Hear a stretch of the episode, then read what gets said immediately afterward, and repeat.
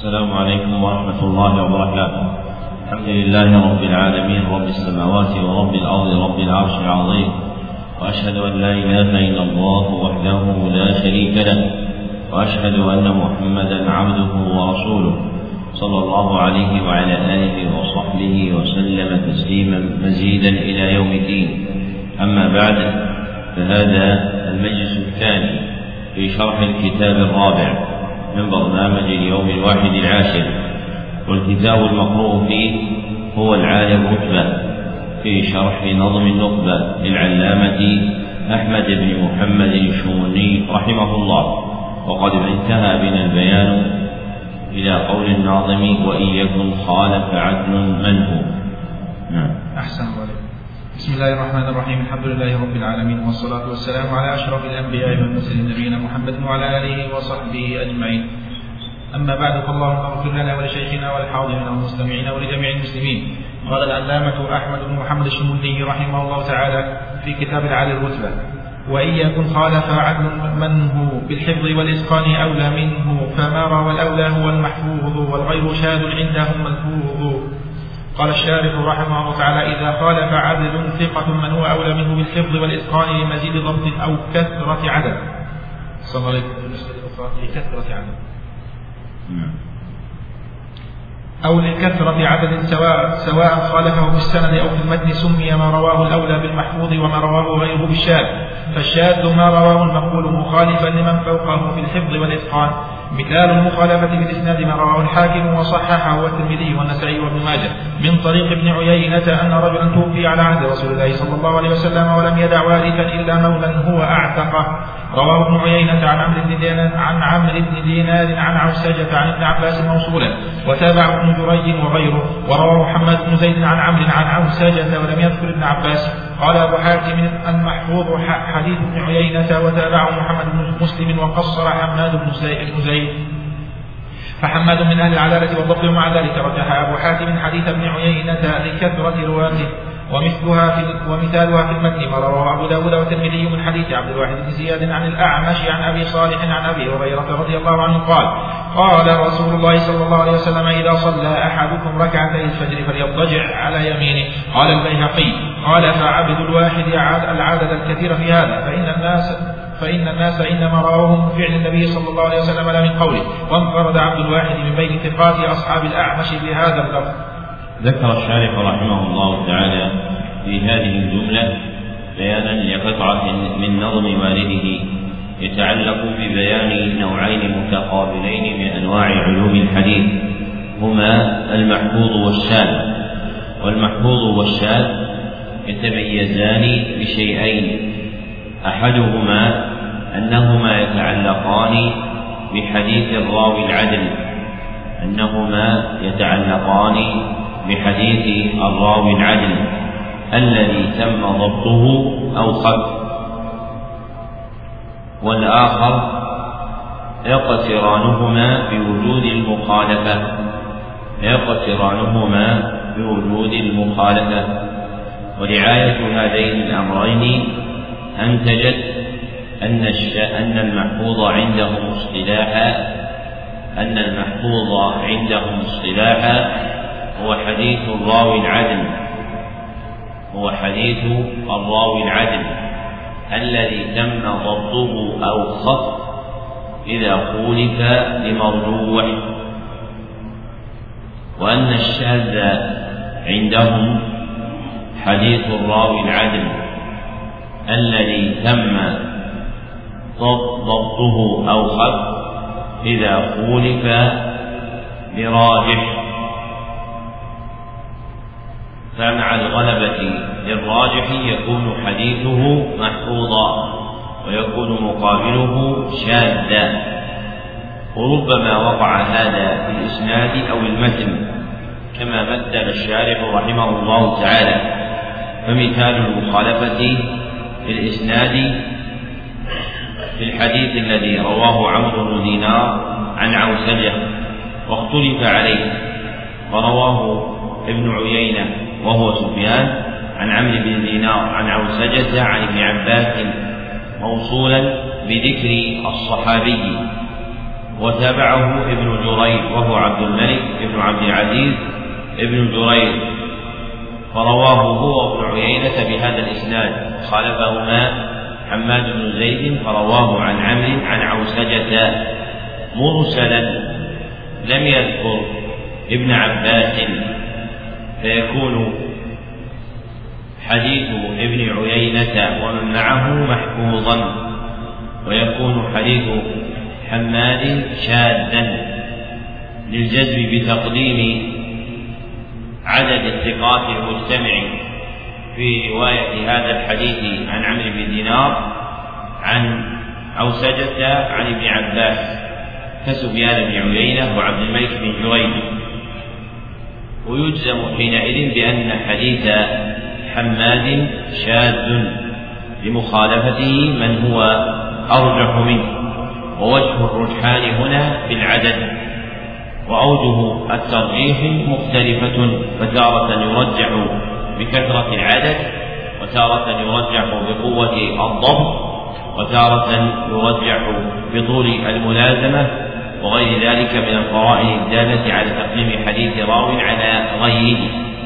ثم أتبع الشارح رحمه الله تعالى هذا المثال المتعلق بالإسناد بمثال آخر متعلق بالمتن وهو الحديث الذي رواه أبو داود وغيره من حديث عبد الواحد بن زياد. عن الأعمش واسمه سليمان بن مهران. عن أبي صالح واسمه ذكوان السمان ويقال الزيات. عن أبي هريرة رضي الله عنه مرفوعا إذا صلى أحدكم ركعتي الفجر فليضطجع على يمينه.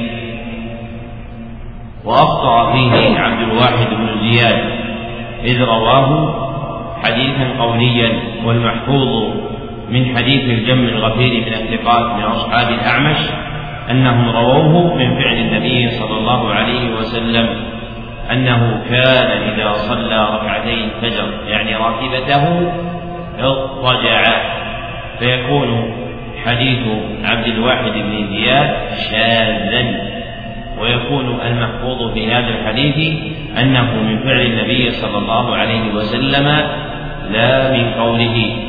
وهذا من مسالك التعليل التي جرى عليها عمل الحفاظ فإنهم ينظرون إلى وقوع المخالفة بين رواية حديث قولي تارة وفعلي تارة أخرى فيحكمون لأحدهما لاستبعاد قولهما معا غالبا فيكون المحفوظ أحدهما دون الآخر. نعم أحسن قال الناظم رحمه الله تعالى وإن يخالف الضعيف الأرجح فسم بالمعروف ما قد رجح وذلك المرجوح فهو المنكر وليس يحتج بما يستنكر. قال الشارح رحمه الله تعالى إذا روى الضعيف حديثا وقال في إسناده أو متنه من هو أرجح منه أي راجحا عليه لكونه أحسن منه حالا. ثم رواه الراجح يسمى بالمعروف ورواه الضعيف المرجوح يسمى بالمنكر. وقد تبين أن النسبة بين الشاذ والمنكر تباين كلي لا تساو ولا عموم وخصوص مطلق أو من وجه لأن الشاذ كما عرفت لا يصدق على شيء من أفراد المنكر كما أن المنكر لا يصدق على شيء من أفراد الشاذ لأن الشاذ من رواية المقبول والمنكر من رواية الضعيف. مثال المعروف والمنكر ما رواه أبو حاتم في العلل من طريق حبيب بن حبيب وهو أخو حمزة بن حبيب الزيات المقرئ عن أبي عن أبي إسحاق عن العيزار عن, عن العيزار بن حريث عن ابن عباس مرفوعا العيزاري أحسن عليك. عن العيزار بن حريث عن ابن عباس مرفوعا من أقام الصلاة وأتى الزكاة وأتى الزكاة وحج وصام وقرأ الضعيف دخل الجنة. قال أبو حاتم حديث حبيب وقرأ نسخة أخرى الضيف نعم. صحوها الضيف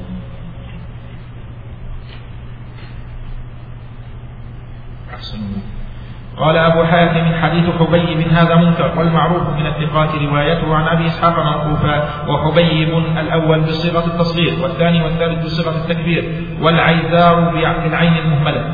ذكر الشارح رحمه الله تعالى جملة أخرى تتعلق ببيان قطعة أخرى من نظم والده تتعلق ببيان نوعين متقابلين من أنواع علوم الحديث.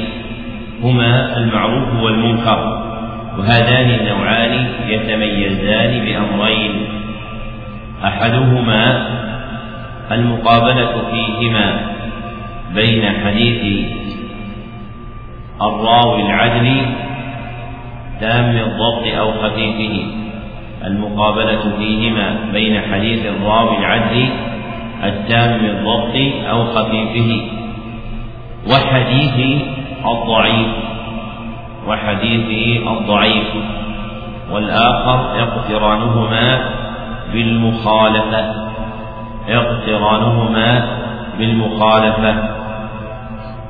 وأنتجت رعاية هذين الأمرين البيان الوافي لمعنى المعروف والمنكر عندهم.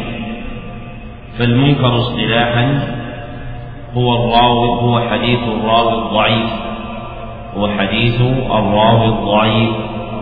إذا خالفه العدل التام الضبط أو من خف ضبطه وأما المعروف فهو حديث الراوي العدل الذي تم ضبطه أو خف إذا تورث بضعيف. حديث الراوي الذي تم ضبطه أو خف إذا خولف بضعيف. فالحديث في جانب الرواة العلول التام الضبط أو من قصر عن ذلك مع وجود مخالفة الضعيف يسمى معروفا. وأما حديث الضعيف في مقابلهم فيسمى حديثا منكرا ويقع المنكر عند المحدثين على معان عدة سيأتي بعضها فيما يستقبل إلا أن هذا هو المشهور عندهم في الاستعمال. ثم ذكر رحمه الله تعالى أن بين الشاذ والمنكر نسبة تباين كلي لا تساو ولا عموم وخصوص مطلق أو من وجه. وميزه بقوله لأن الشاذ لا يصدق على شيء من أفراد المنكر كما أن المنكر لا يصدق على شيء من أفراد الشاذ. فالمفرق بينهما متعلقهما.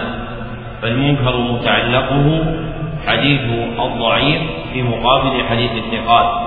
وأما الشاذ فمتعلقه حديث الثقات إذا قابل بعضه بعضا ورجح أحد الجانبين.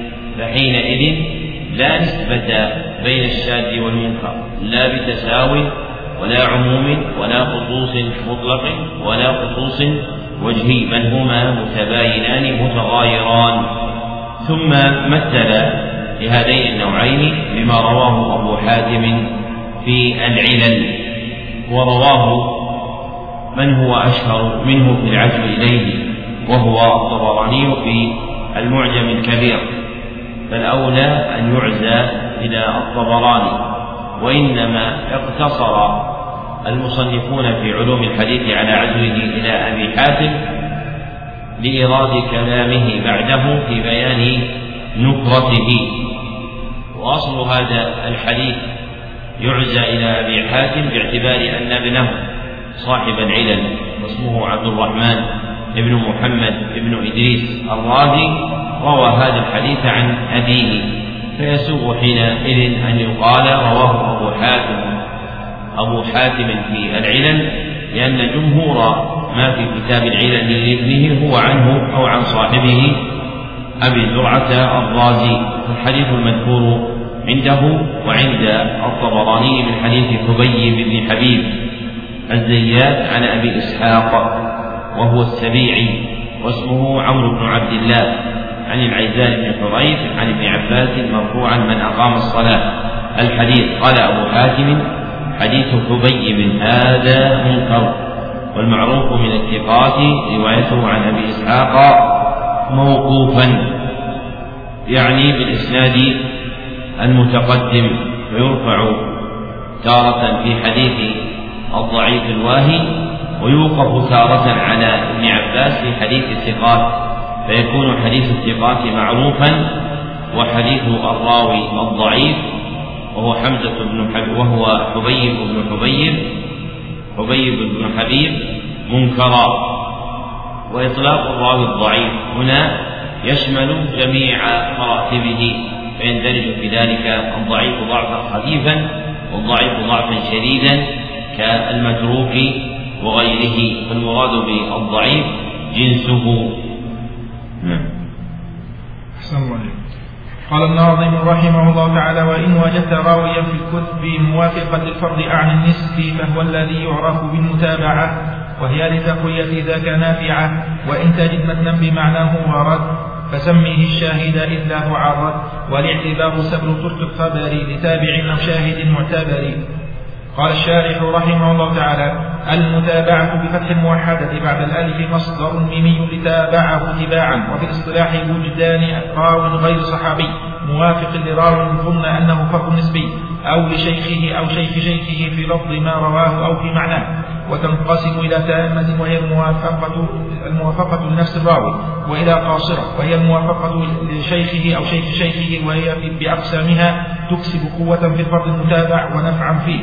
مثالها ما رواه الشافعي في الأم عن الإمام مالك عن عبد الله بن دينار عن ابن عمر أن رسول الله صلى الله عليه وسلم قال الشهر تسع وعشرون فلا تصوموا حتى تروا الهلال ولا تفطروا حتى تروا فإن غم عليكم فأكملوا العدة ثلاثين فهذا الحديث في جميع الموطئات عن مالك بلفظ فإن غم عليكم فاقدروا له.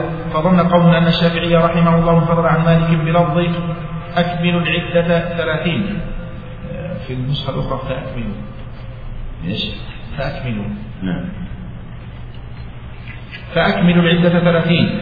وليس كذلك. فقد تابعه على ذلك القعنبي عن مالك رواه البخاري عنه في صحيحه وهي متابعة التامة وقد تابع عبد الله بن دينار نافع ومحمد بن زيد. روى حديث نافع مسلم عن ابن أبي شيبة عن أبي أسامة عن عبيد عن عبيد الله عن نافع عن ابن عمر رضي الله عنه في الأرض. فإن أغمي عليكم فاقدروا له ثلاثين. النسخة الأخرى شيخنا. أغمي.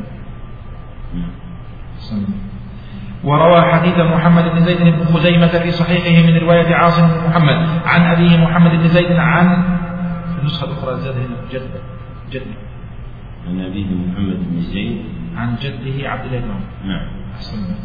عن جده عبد الله بن عمر بلفظ فأكملوا ثلاثين. في النسخة الأخرى فكملوا. نعم. فأكملوا ثلاثين وهي متابعة قاصرة والشاهد في الاصطلاح متن بمعنى الفرق النسبي ولفظه أو بمعناه دون لفظه من رواية صحابي آخر. مثال الأول في حديث الشافعي المتقدم ما رواه النسائي من حديث محمد بن حنين بالمهملة والتصغير عن ابن عباس بلفظ ما رواه الشافعي من غير فرق. ومثال الثاني ما رواه البخاري من حديث محمد بن زياد عن أبي هريرة رضي الله عنه بلفظ فإن غبي عليكم فإن غبي عليكم فأكملوا عدة شعبان ثلاثين. الاعتبار آه، مصدر اعتبرت الشيء إذا نظرت إليه وراعيت حاله. هكذا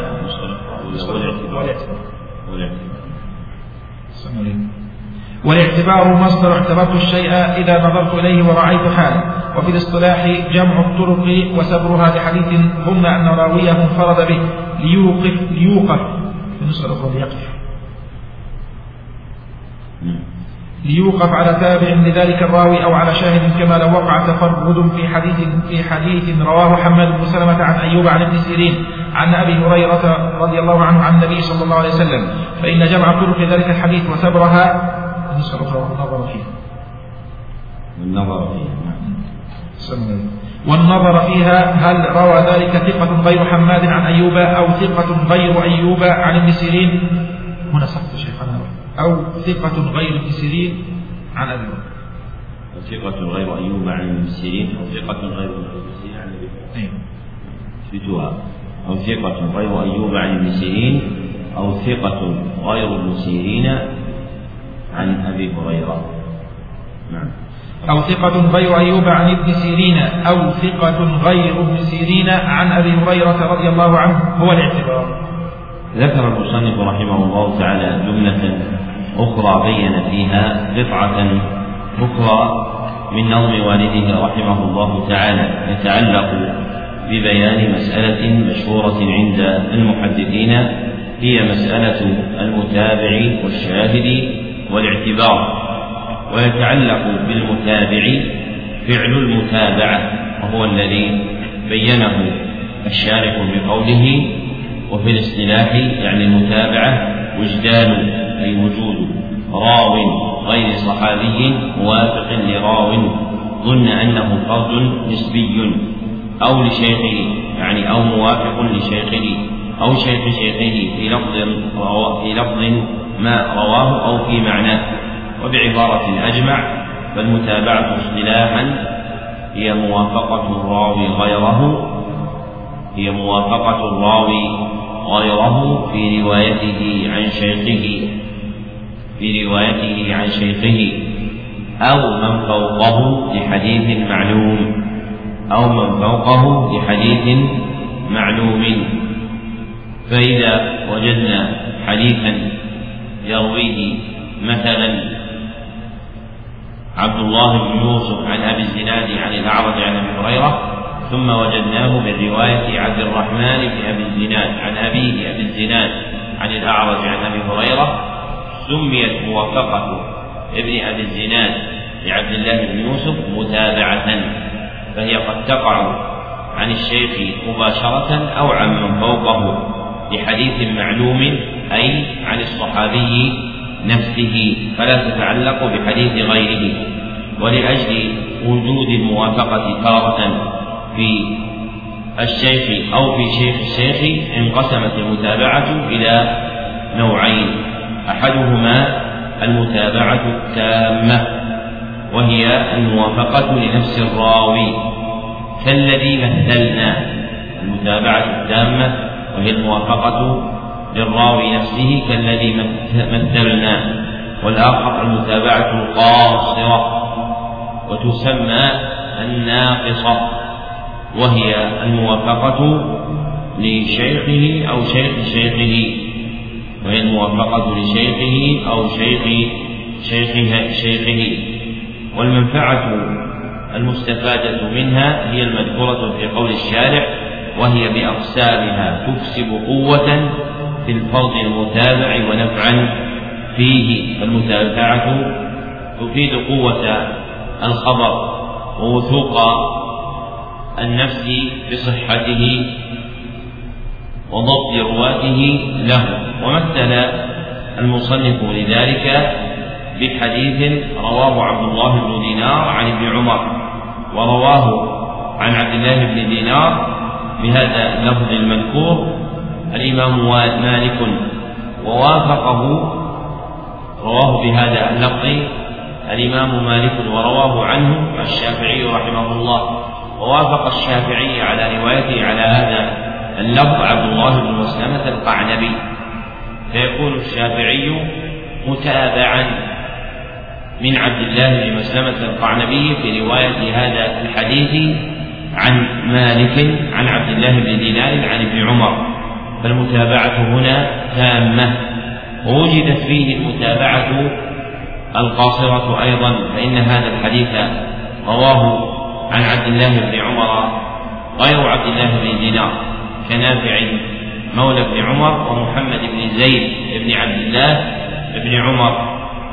فحينئذ تكون روايتهما بالنظر إلى رواية الشافعي عن مالك عن عبد الله بن دينار عن ابن عمر تكون موافقة قاصرة لأن نافعا ومحمد بن زيد لم يتابع الشافعي عن مالك. وإنما وقعت متابعتهما لشيخ شيخه وهو عبد الله بن دينار فعدت موافقة ناقصة. ثم ذكر أمرا آخر يتعلق بهذه المسألة وهو الشاهد وهو أمر آخر غير المتابعة فالمراد بالشاهد عندهم اصطلاحا متن آخر.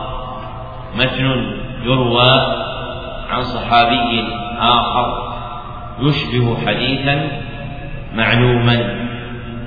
متن يروى عن صحابي آخر يشبه حديثا معلوما. كحديث عبد الله بن عمر هذا فإنه إذا جاء عن صحابي آخر عدت رواية هذا الصحابي شاهدا لرواية عبد الله بن عمر. كالواقع فيه فإنه رواه غير ابن عمر رواه عبد الله بن عباس عند النسائي في سننه. فيكون حديث ابن عباس شاهدا لحديث عبد الله ابن عمر. هذا هو الذي استقر عليه واصطلاح أهل الحديث. ويوجد في كلام البخاري وغيره تسمية حديث الصحابي مع الصحابي متابعة لكن الذي استقر عليه الاصطلاح هو التفريق بينهما من أن المتابعة تتعلق بحديث الصحابي نفسه وأما الشاهد فيتعلق به مع حديث صحابي آخر. ثم ذكر بعد ذلك حقيقة الاعتبار الجامع للمتابعات والشواهد. فإن المراد بالاعتبار هنا الاعتبار للمتابعات والشواهد وهو اصطلاحا تتبع طرق الحديث للاطلاع على المتابعات والشواهد. تتبع طرق الحديث للاطلاع على المتابعات والشواهد. كما مثل بقوله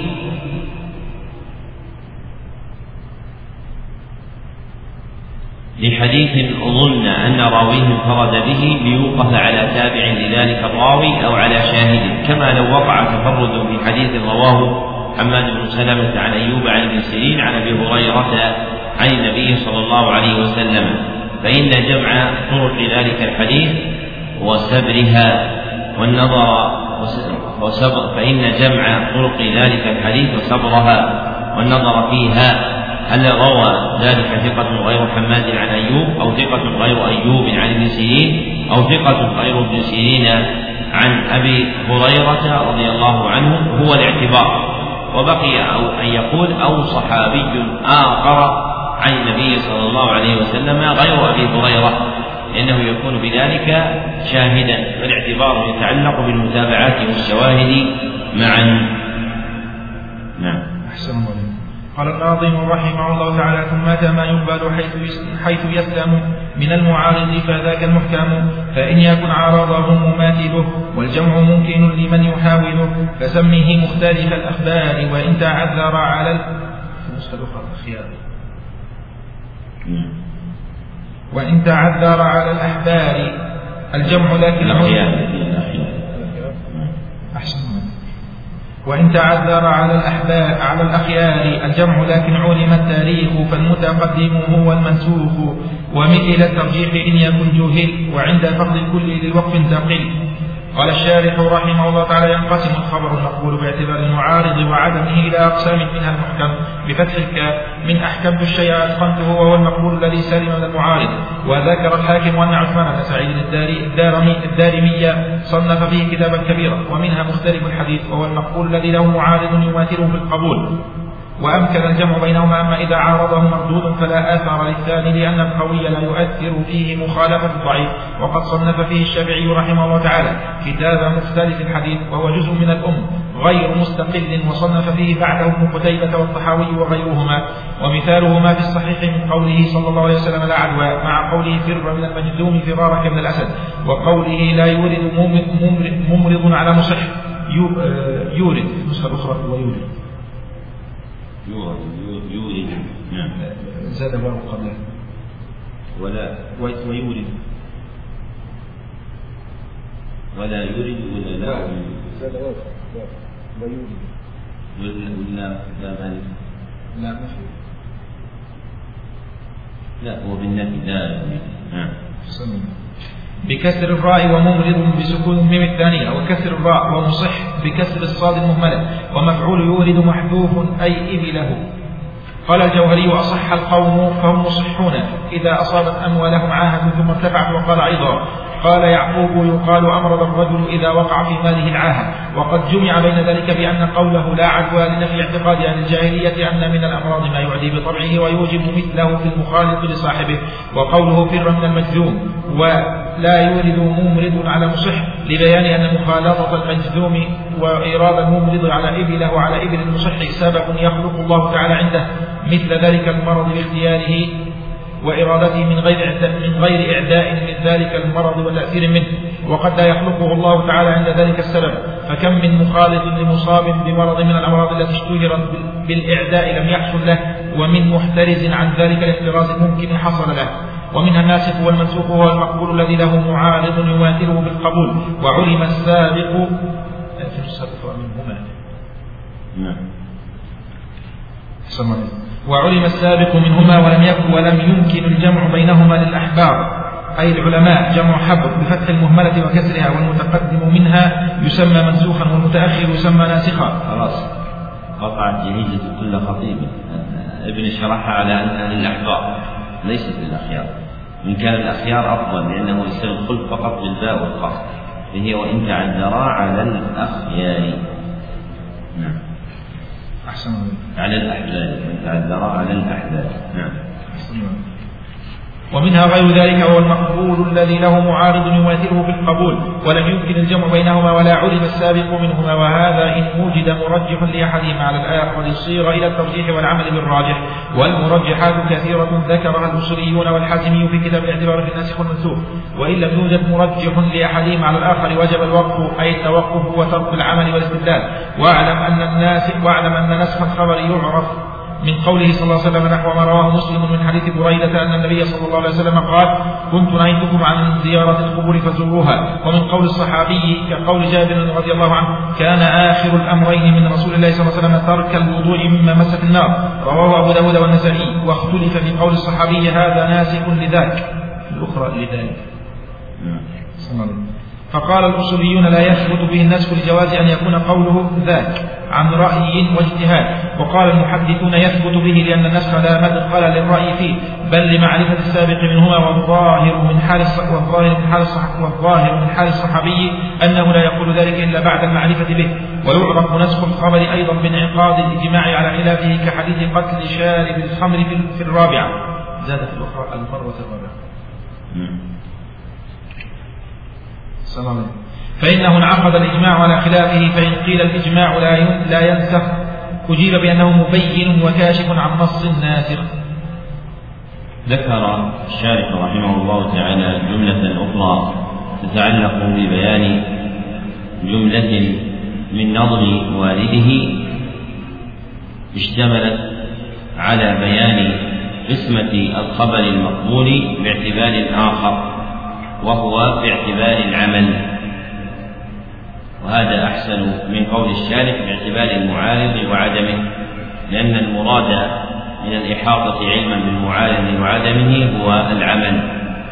فأقسام الحديث المقبول باعتبار العمل نوعان. أحدهما حديث خبر مقبول سلم من المعارضة. خبر مقبول سلم من المعارضة ويسمى المحكم. والآخر خبر مقبول لم يسلم من المعارضة بل عورض بمثله. لم يسلم من المعارضة بل عورض بمثله. وهذا نوعان. الأول ما أمكن الجمع بينهما.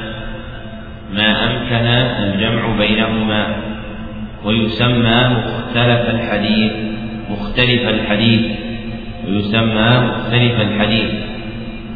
ومختلف الحديث اصطلاحا هو الجمع بين الأحاديث المتوهم تعارضها هو الجمع بين الأحاديث المتوهم تعارضها. وقولنا المتوهم تعارضها ألزم للأدب من قول من يقول المتعارضة لأن الأحاديث في نفسها لا تتعارض وإنما يكون التعارض باعتبار نظر المجتهد فيها فحينئذ تنسب التعارض إليه فيقال المتوهم تعارضها. والثاني ما لم يمكن الجمع بينهما. ما لم يمكن الجمع بينهما. فالمتقدم إن عرف هو الناسخ والمتأخر هو المنسوخ. فالمتقدم إن عرف هو الناسخ فالمتقدم إن عرف هو المنسوخ والمتأخر هو الناسخ. والمتأخر هو الناسخ فإن لم يتميز التقدم والتأخر رجح بينهما. فإن لم يتميز التأخر والتقدم رجح بينهما. فإن لم يمكن فإن لم يمكن عدل إلى التوقف. فإن لم يمكن عدل إلى التوقف. والمراد بالتوقف عدم الحكم بشيء عدم الحكم بشيء. وذكر المصنف رحمه الله تعالى في بيان النوع الأول من نوعي الحديث المقبول باعتبار العمل وهو ما سلم من المعارضة ويسمى المحكم. نقلا عن الحاكم أن عثمان بن سعيد الدارمي صنف فيه كتابا كبيرا خصه بهذا النوع مما روي وسلم من معارض يقابله. ثم ذكر في مختلف الحديث مختلف الحديث أن الشافعي له كتاب بهذا الاسم وهو جزء من كتاب الأم وطبع مفردا.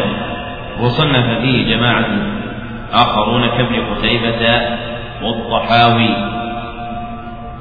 ثم مثل له المصنف بحديث ما بحديث لا عدوى مع حديث فر من المجذوم فرارك من الأسد وحديث لا يورد ممرض على مصح وكلاهما في الصحيح.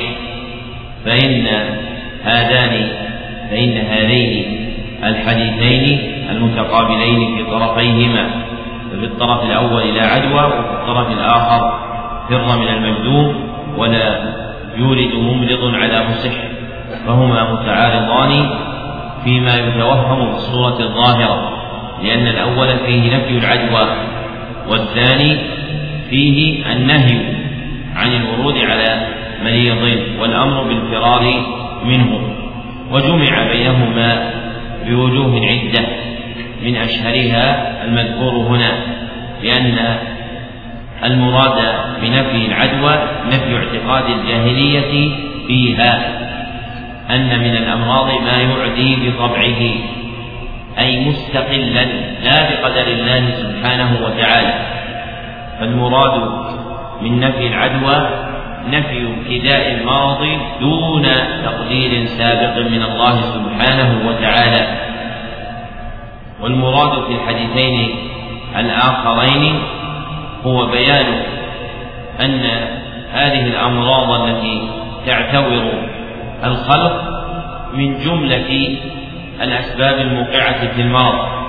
وإن شاء الله عز وجل أنفذ هذا المرض وإن شاء سبحانه وتعالى لم ينفذه ففرار العبد عن المريض وتباعده عنه إذا خشي العدوى هو من باب الأسباب المأذون بها شرعا فهو لا يعتقد أن العدوى تنتقل بنفسها دون قدر الله لكنه يجعل ذلك سببا كما قال عمر بن الخطاب في الصحيح لأبي عبيدة لما امتنع من الدخول في الشام سنة الطاعون تفر من قدر الله إلى قدر الله. وقول الشارح رحمه الله تعالى سبب يخلقه الله تعالى عنده. وفي الجملة الآخر الأخرى وقد لا يخلق الله تعالى عند ذلك السبب. هذا جار على قول الأشاعرة في نفي الحكمة والتعليل. عن أفعال الله عز وجل. جار على قول الأشاعرة في نفي الحكمة والتعليل عن أفعال الله عز وجل. فهم لا يرون أن الفعل مؤثرا بنفسه وإنما يخلق الله سبحانه وتعالى عند وجود الفعل ما يخلقه فيحصل به الفعل. وتبيينه بمثال فصح أن أهل السنة يعتقدون مثلا أن الزجاج إذا أصابه الحجر انكسر بالحجر فالحجر هو سبب انكسار الزجاج بقدر الله. أما الأشاعرة فإنهم يزعمون أن الله سبحانه وتعالى خلق قوة عند وصول الحجر إلى الزجاج فانكسر بها الزجاج. فلم ينكسر الزجاج بالحجر بل القوة التي خلقها الله حينئذ هي التي كسرت الزجاج بناء على أصلهم بنفي الحكمة والتعليل عن أفعال الله عز وجل لما توهموه من وجود الأغراض والحاجات مع إثبات العلل في الأفعال.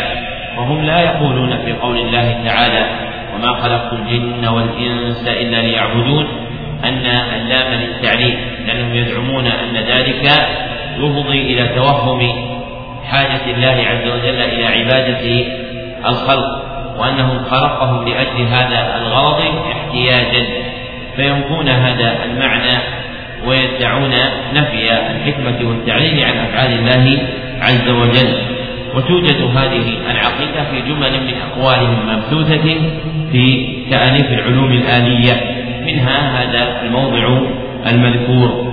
ثم ذكر رحمه الله تعالى فيما يتعلق بالناسخ والمنسوخ أن المقبول الذي له معارض يماثله في القبول إذا علم السابق منهما ولم يمكن الجمع فالمتقدم منسوخ والمتأخر ناسخ. فالحديث الناسخ اصطلاحا هو الحديث المتراخي. هو الحديث المتراخي الدال على رفع الخطاب الشرعي. الحديث المتراخي الدال على رفع الخطاب الشرعي. أو حكمه أو هما معا. أو حكمه أو هما معا. ومعنى قولنا الحديث المتراخي أي المتأخر صدوره عن النبي صلى الله عليه وسلم. وقولنا على رفع الخطاب الشرعي أي على رفع الدليل من جهة المبنى. وقولنا أو حكمه أي على رفعه من جهة الدلالة والمعنى.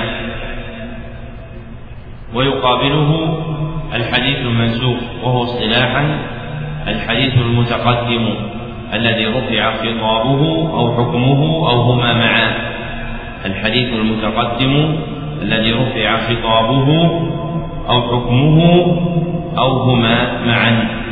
يعني أن الحديث تارة يتعلق النسخ بلفظه وتارة يتعلق اللفظ أو النسخ بمعناه وتارة بهما معا. ثم ذكر بعد ذلك أنه إذا لم يمكن الجمع ولا علم السابق منهما فإنه يصار إلى الترجيح إذا وجد المرجح. والمرجحات كثيرة ذكرها الأصوليون وغيرهم وبسطها الحازمي الحافظ في كتاب الاعتبار في الناسخ والمنسوخ من الآثار. وكذا العراقي في ظرف التكذيب وغيره. ثم قال وإن لم يوجد مرجح لأحدهما عن الآخر وجب الوقف أي التوقف وترك العمل والاستدلال. ثم بين بعد ذلك طرق معرفة النسخ وهي ثلاثة. أولها قول النبي صلى الله عليه وسلم كحديث كنت نهيتكم عن زيارة القبور فزوروها. رواه مسلم. فعلم وقوع النسخ من قوله صلى الله عليه وسلم. وثانيها خبر الصحابي عن ذلك. خبر الصحابي عن ذلك. كقول جابر كان آخر الأمرين من رسول الله صلى الله عليه وسلم ترك الوضوء مما مست النار.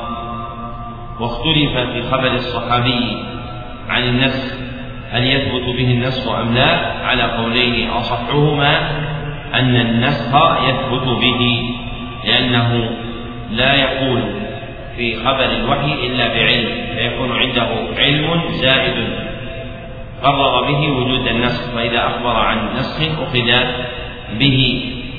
وثالثها الإجماع. وثالثها التاريخ. ثالثها معرفة التاريخ. فإذا عرف تاريخ الحديث المتقدم وتاريخ الحديث المتأخر حكم حينئذ بالنسب وجمع هذه الأنواع الثلاثة فأحسن. شيخ شيوخنا حافظ الحكمي باللؤلؤ المكنون بقوله ويعرف النسخ بنص الشارع. ويعرف النسخ بنص الشارع. أو صحبه ثم بتاريخ بعيد. ويعرف النسخ بنص الشارع. أو صحبه ثم بتاريخ بعيد وهي من دقائق زوائده على غيره رحمه الله تعالى. والمراد بالشارع هنا النبي صلى الله عليه وسلم وتقدم أن المختار شرعا هو العدول عن هذا فلا يخبر عنه صلى الله عليه وسلم بذلك. وإن وقع في كلام جماعة من أهل العلم فإن الكلمة الشاذة في الدين قد تقع من أحد من أهل العلم لأنه لا يتصور حينئذ متعلقها فيقع منه ذلك ارتجالا. وربما ساغ ذلك منه وربما منع كما ساغ ذلك في تعبيرهم بعادة الله عن سنة الله. فإن عادة الله توجد في كلام أبي العباس بن تيمية وسبيله أبي عبد الله ابن القيم بل قبله بل قبلهما في كلام ابن عساكر في آخرين. وسوغها بعض أشياخنا على جهة الخبر عن الله عز وجل بذلك. وإلا فالمقدم أن يقال سنة الله كما في القرآن الكريم ولن تجد لسنة الله تبديلا. ويقال في مثل ذلك في الشارع أنها وإن وقعت في كلام أهل العلم إلا أنه يعدل عن ذلك وليس لها من المسوغ كالمسوغ في عادة الله فالأولى الوقف عن استعمالها. وهذا اختيار شيخنا عبد العزيز بن باز رحمه الله أنه لا يقال عن النبي صلى الله عليه وسلم الشارع. ثم ذكر الشارح رحمه الله تعالى أنه يعرف نسخ الخبر أيضا بانعقاد الإجماع على خلافه. فإذا انعقد الإجماع على خلاف حديث علم أن ذلك الحديث منسوخ لكن ليس الناسخ هو الإجماع وإنما مستنده لأن لأن الإجماع لا بد له من مستند فيكون الناسخ هو المستند. قال شيخ شيوخنا حافظ الحكمي وليس الإجماع على ترك العمل بناسخ لكن على الناسخ دل وليس الإجماع على ترك العمل بناسخ لكن على الناسخ دل.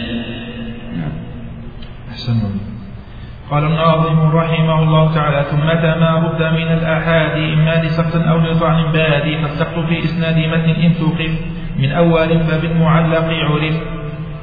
آه، قال الشارح رحمه الله تعالى بادي بادي هو اسم فاعل بدأ بمهملة فألف.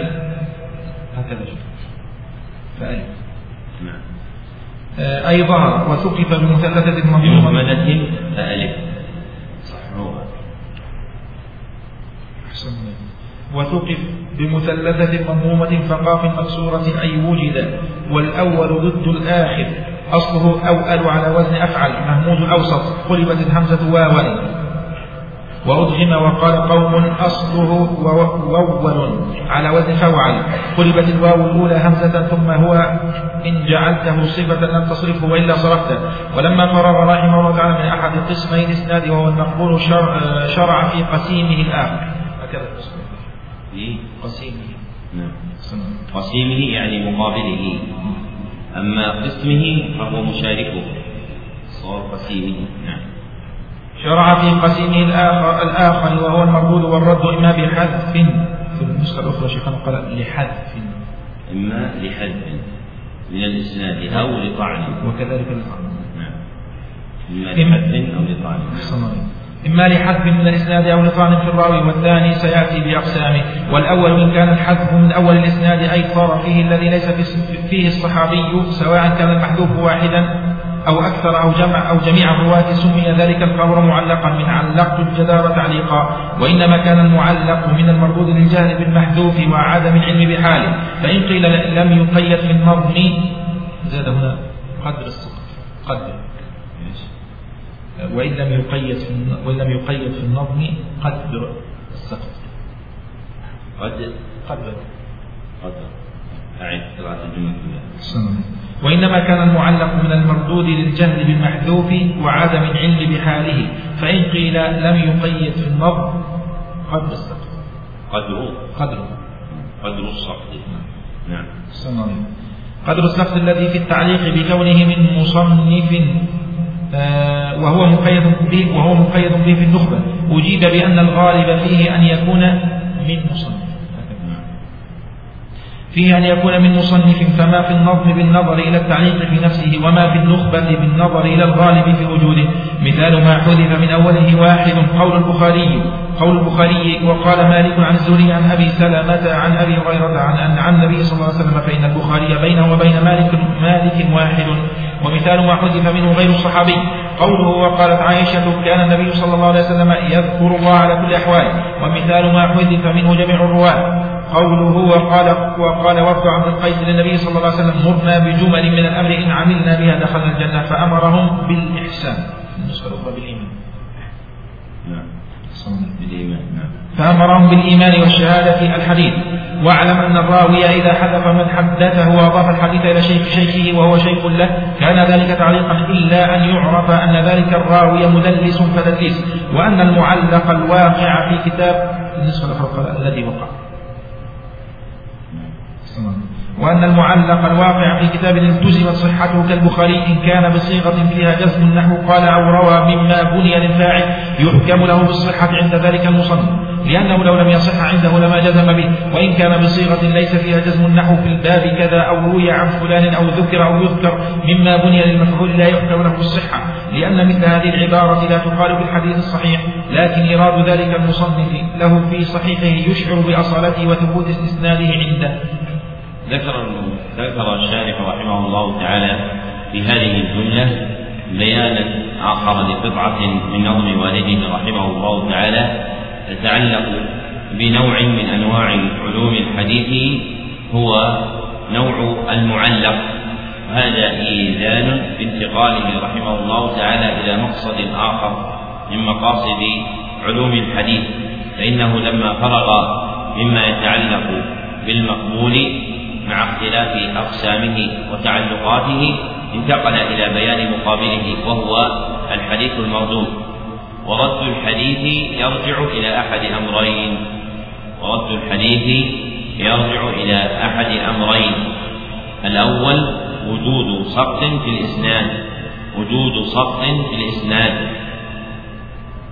وهو المراد بقول الشارح لحذف من الإسناد. فالحذف السقط والآخر وجود طعن في راو من رواته. وجود طعن في راو من رواته.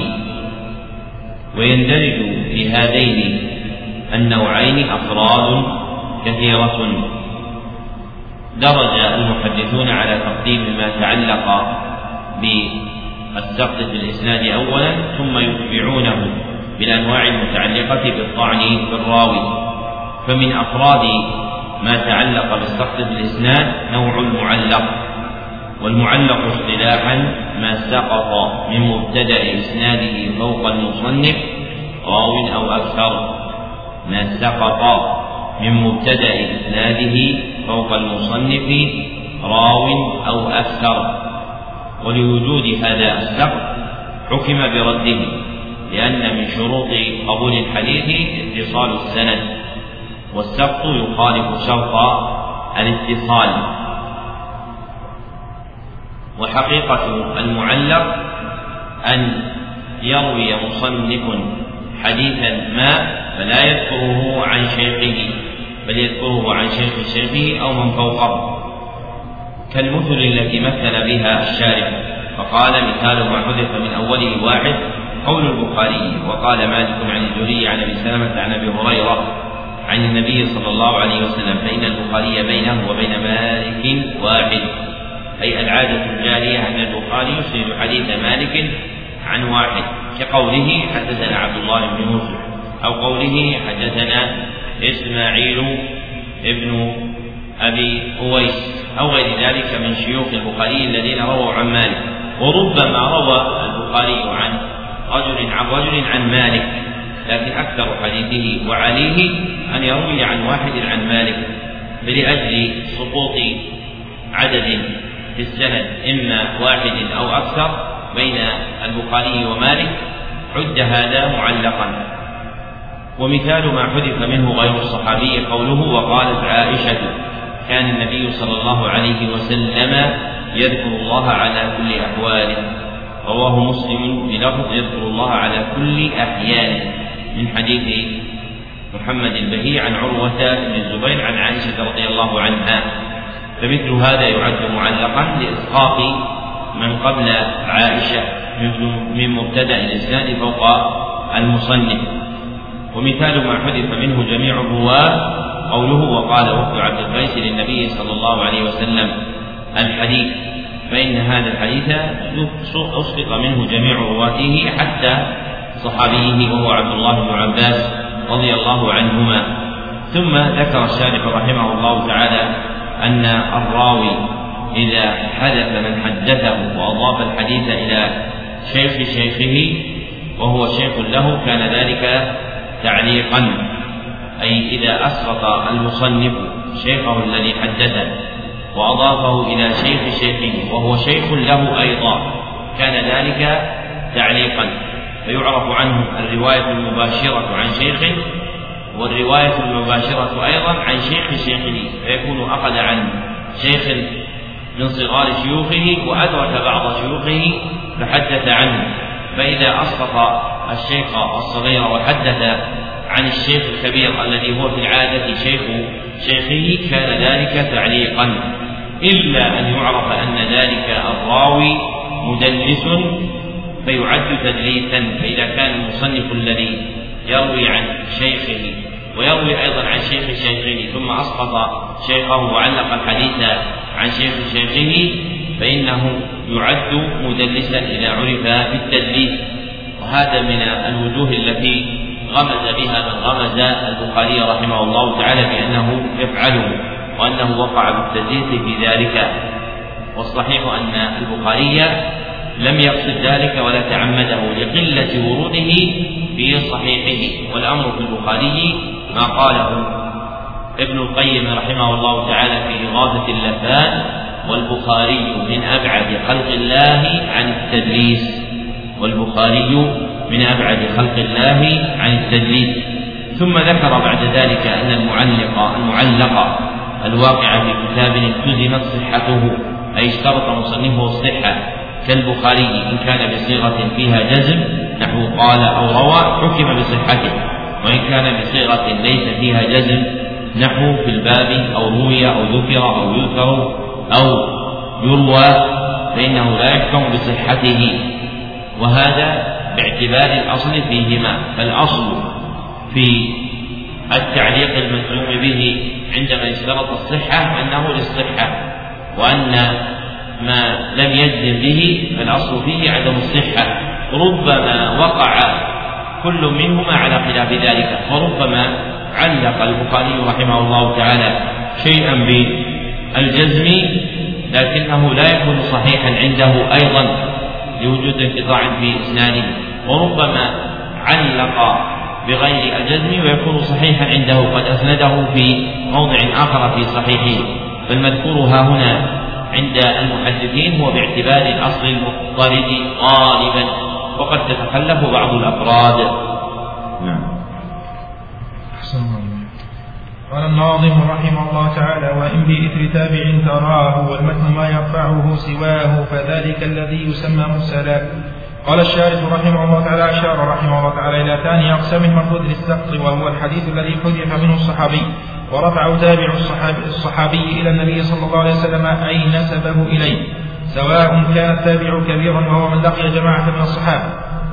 كعبيد الله بن الخيار بكسر المعجمة أو صغيرا وهو من لقي واحدا منهم. وهو لقي واحدا منهم أو اثنين كيحيى بن سعيد. فالضمير المنصوب تراه عائد على السقط الذي هو اسم كان إن قدرت بعد إن أو مفعول إن كان المقدر بعدها ترى. والجار والمجرور أعني آه، بإثر بإثر تابع متعلق بتراه وهو خبر كان محذوف. النسخة الأخرى المحذوفة. إيش؟ النسخة الأخرى كان المحذوفة. نعم. أو مفسر لترى المحذوف والضمير في سواه عائد على التابع وسمي هذا القسم مرسلا لكون التابع أطلقه ولم يقيده بتسمية من أرسله عنه. ثم هو حجة يجب العمل به عند أبي عند أبي حنيفة ومالك وأتباعهما وأحمد بن حنبل في أحد القولين وفقهاء المدينة والعراق بشرط أن يكون التابع لا يرسل إلا عن الثقات حتى لو كان يرسل عن الثقات وغيرهم لا يكون مرسله حجة باتفاق كذا قال أبو الوليد الباجي وابن خلفون من المالكية وأبو بكر الرازي من الحنفية لهم آه، لهم على أن المرسل حجة إن كان مقبولا عند التابعين. لم ينكر أحد منهم وذلك إجماع منهم على الأخرى من الحنفية لهم.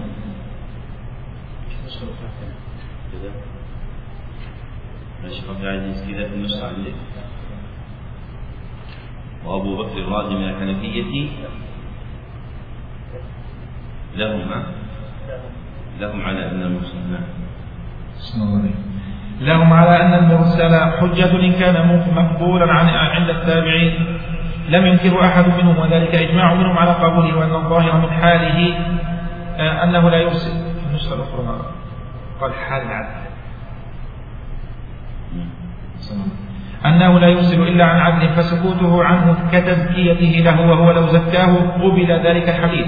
فكذا إذا سكت عنه. وذا أحسن الله قال الشارح رحمه الله تعالى كذا قال أبو الوليد الباجي وابن خلفون من المالكية وأبو بكر الرازي من الحنفية لهم على أن المرسل حجة إن كان مقبولا عند التابعين. لم ينكره أحد منهم وذلك إجماع منهم على قبوله وأن الظاهر من حاله أنه لا يرسل إلا عن عدل فسكوته عنه كتزكيته له. وهو لو زكاه قبل قبل ذلك الحديث فكذا إذا سكت عنه.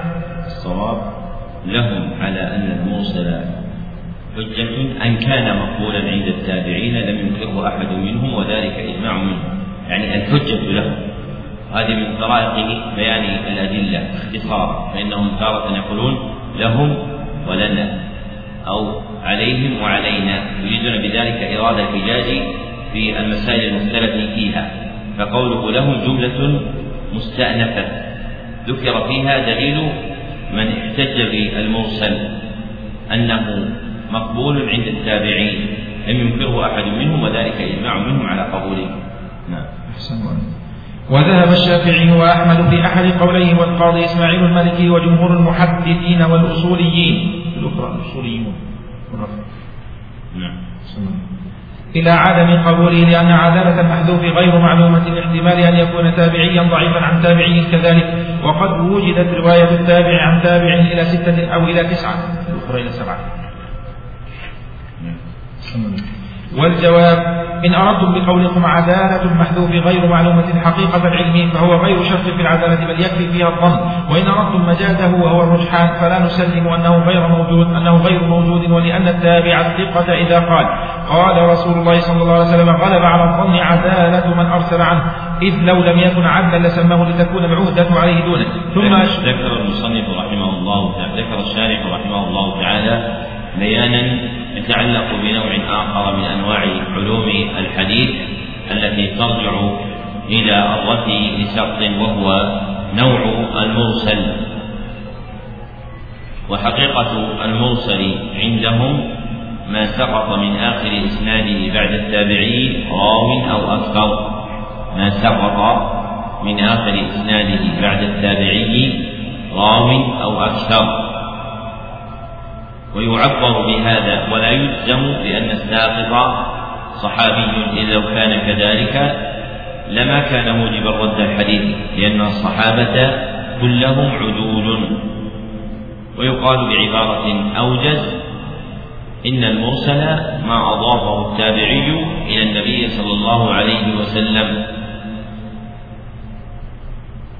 وإلى ذلك أشرت بقولي ومرسل الحديث ما قد وصف برفع تابع له وضعف ومرسل الحديث ما قد وصف برفع تابع له وضعف وخصه بعض أهل الحديث بحديث التابعي الكبير والمختار استواؤه مع غيره فلا فرق بين كون مضيفه إلى النبي صلى الله عليه وسلم تابعيا كبيرا أو صغيرا. وهذا هو الذي أشار إليه الشارح بقوله سواء كان التابع كبيرا حتى قال أو صغيرا. وميز بين الكبير بأنه من لقي جماعة من الصحابة وأن وبين الصغير وأنه من لقي واحدا منهم أو اثنين. وهذا تقدير تقريبي. ولأهل العلم في ذلك اصطلاحات مختلفة. فالحافظ ابن حجر جعل التابعين ثلاثة ثلاثة طباق فالطبقة الأول منهم التابعي الكبير والطبقة والطبق الثاني منهم التابعي الأوسط والطبق الثالث التابعي الصغير. وجعل وصف التابعي الكبير حقا لمن أخذ عن كثير من الصحابة. ووصف التابعي الأوسط حقا لمن أدرك قليلا منهم. والتابعي الصغير وصفا أو حقا لمن لقي واحدا منهم أو رآه. فيعد في التابعين لشرف الرؤية. ثم ذكر رحمه الله تعالى اختلاف أهل العلم في الاحتجاج بالمرسل. وهذه المسألة يقع الخلط فيها بين متعلقين أحدهما الاحتجاج به من جهة الرواية والآخر الاحتجاج به من جهة الدراية. أحدهما الاحتجاج به من جهة الرواية والآخر الاحتجاج به من جهة الدراية. والكلام المنقول في علوم الحديث عند المصنفين فيها يخلط فيه غالبا بينهما. فإن من أهل العلم من يرى ضعف المرسل من جهة الرواية لكنه يرى الاعتداد به من جهة الدراية. والمختار أن المرسل من جهة الرواية من نوع الحديث الضعيف للجهل بالساقط قال العراقي ورده جماهر النقاد للجهل بالساقط في الإسناد وأما من جهة الدراية فينظر فيما يحتف به من القرائن كوقوع إجماع الصحابة عليه أو موافقته قول الأربعة منهم أو موافقته قول واحد منهم لا مخالف له فيكون حينئذ حجة في العمل به باعتبار هذه القرائن. لكنه قدم عليها في الذكر لشرف رفعه إلى النبي صلى الله عليه وسلم. فلأجل كونه مرفوعا إلى النبي صلى الله عليه وسلم صرح بكون العمل عليه. لا على وجه انفراده بل باعتبار القرائن التي ضمت إليه. وهذه الجادة في حكم المرسل رواية ودراية هي الجادة السوية أنه يرد باعتبار الرواية فلا يصح وهو الذي حكاه الإمام مسلم في مقدمة الإمام مسلم في مقدمة صحيحه عن أهل الحديث. وأما بالنظر إلى الدراية أي الحكم المستفاد منه فينظر إلى القرائن الحافة به وشغل المحدثين الأول وشغل الفقهاء والأصوليين الثاني. نعم.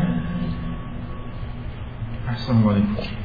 قال قال الشارح رحمه الله تعالى ثم أشار رحمه الله إلى باقي أقسام المردود للسقط بقوله وإن تجده بين طرفين جلا بواحد فسمه منقطعا أو كان باثنين ففوق واقعا مع التوالي فادعوه بالمعضل الضمير المنصوب فيه تجده عائد إلى السقط والمجرور والمجرور في طرفيه عائد إلى إلى الإسناد وطرفيه بسكون الراء للضرورة تثنية طرف بفتحها آه، وفوق آه، وفوق ظرف.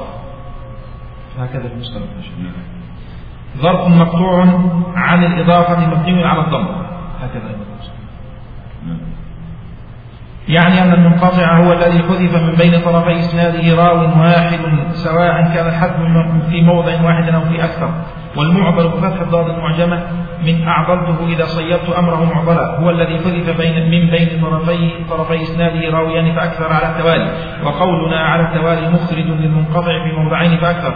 مثال المنقطع مالك عن يحيى بن سعيد. بموضعين بموضعين مثال المنقطع مالك عن يحيى بن سعيد عن عائشة فإن يحيى بن سعيد لم يسمع من عائشة بل سمع ممن سمع منها. ومثال المعضل آه، الشافعي عن مالك عن أبي هريرة الإسقاط عن الزناد والأعرج. واعلم أن أبا الحسن التبريزي في كتابه الكافي في علوم الحديث خص المنقطع والمعضل بما بين طرفي الإسناد وابن, وابن الصلاح لم يخصهما بذلك. فما حذف من أول إسناده واحد فهو منقطع عند ابن الصلاح وما حذف من أول إثنان متواليان فهو معضل عنده وعند التبريزي كلاهما معلق. آه زاد هنا وأن الجزء وأن. نعم. وأن الجوزقاني في مقدمة كتابه في موضوعات قال المعضل أسوأ حالة من المنقطع والمنقطع أسوأ حالة من المرسل والمرسل لا تقوم به الحجة.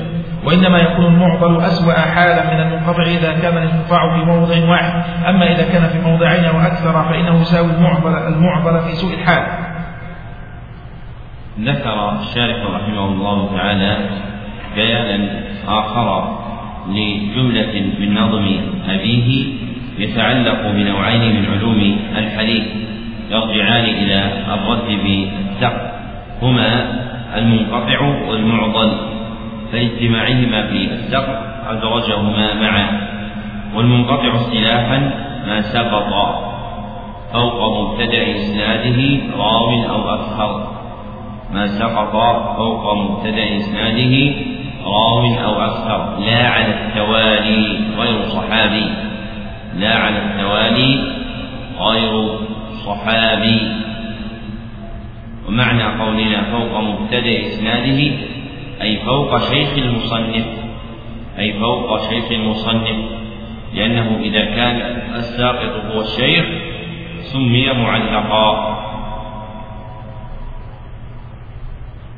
أما المعضل فهو ما سقط فوق مبتدأ إسناده راويان أو أكثر مع التوالي.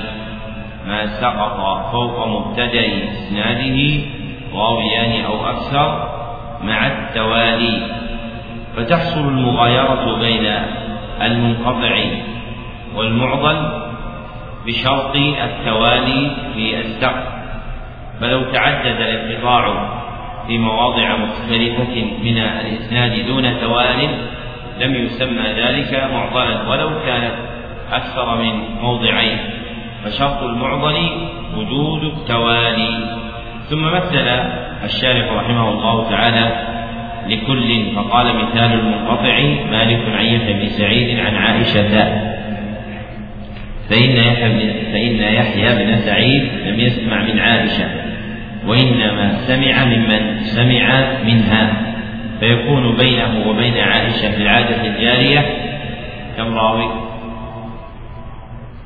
راو كم راوي؟ راو واحد. من يحيى بن سعيد هذا؟ يحيى بن سعيد الأنصاري. أما القطان متأخر الطبقة. ويحيى بن سعيد الأنصاري هو الذي يروي عنه مالك. ثم ذكر من هذا المعضل بقوله الشافعي عن مالك عن أبي هريرة بإسقاط أبي الزناد والأعرج. يعني بين من؟ بين ليس أبو هريرة بين أبي هريرة ومالك فإن مالكا يروي حديث أبي هريرة كثيرا عن أبي الزناد عن الأعرج وأبو الزناد اسمه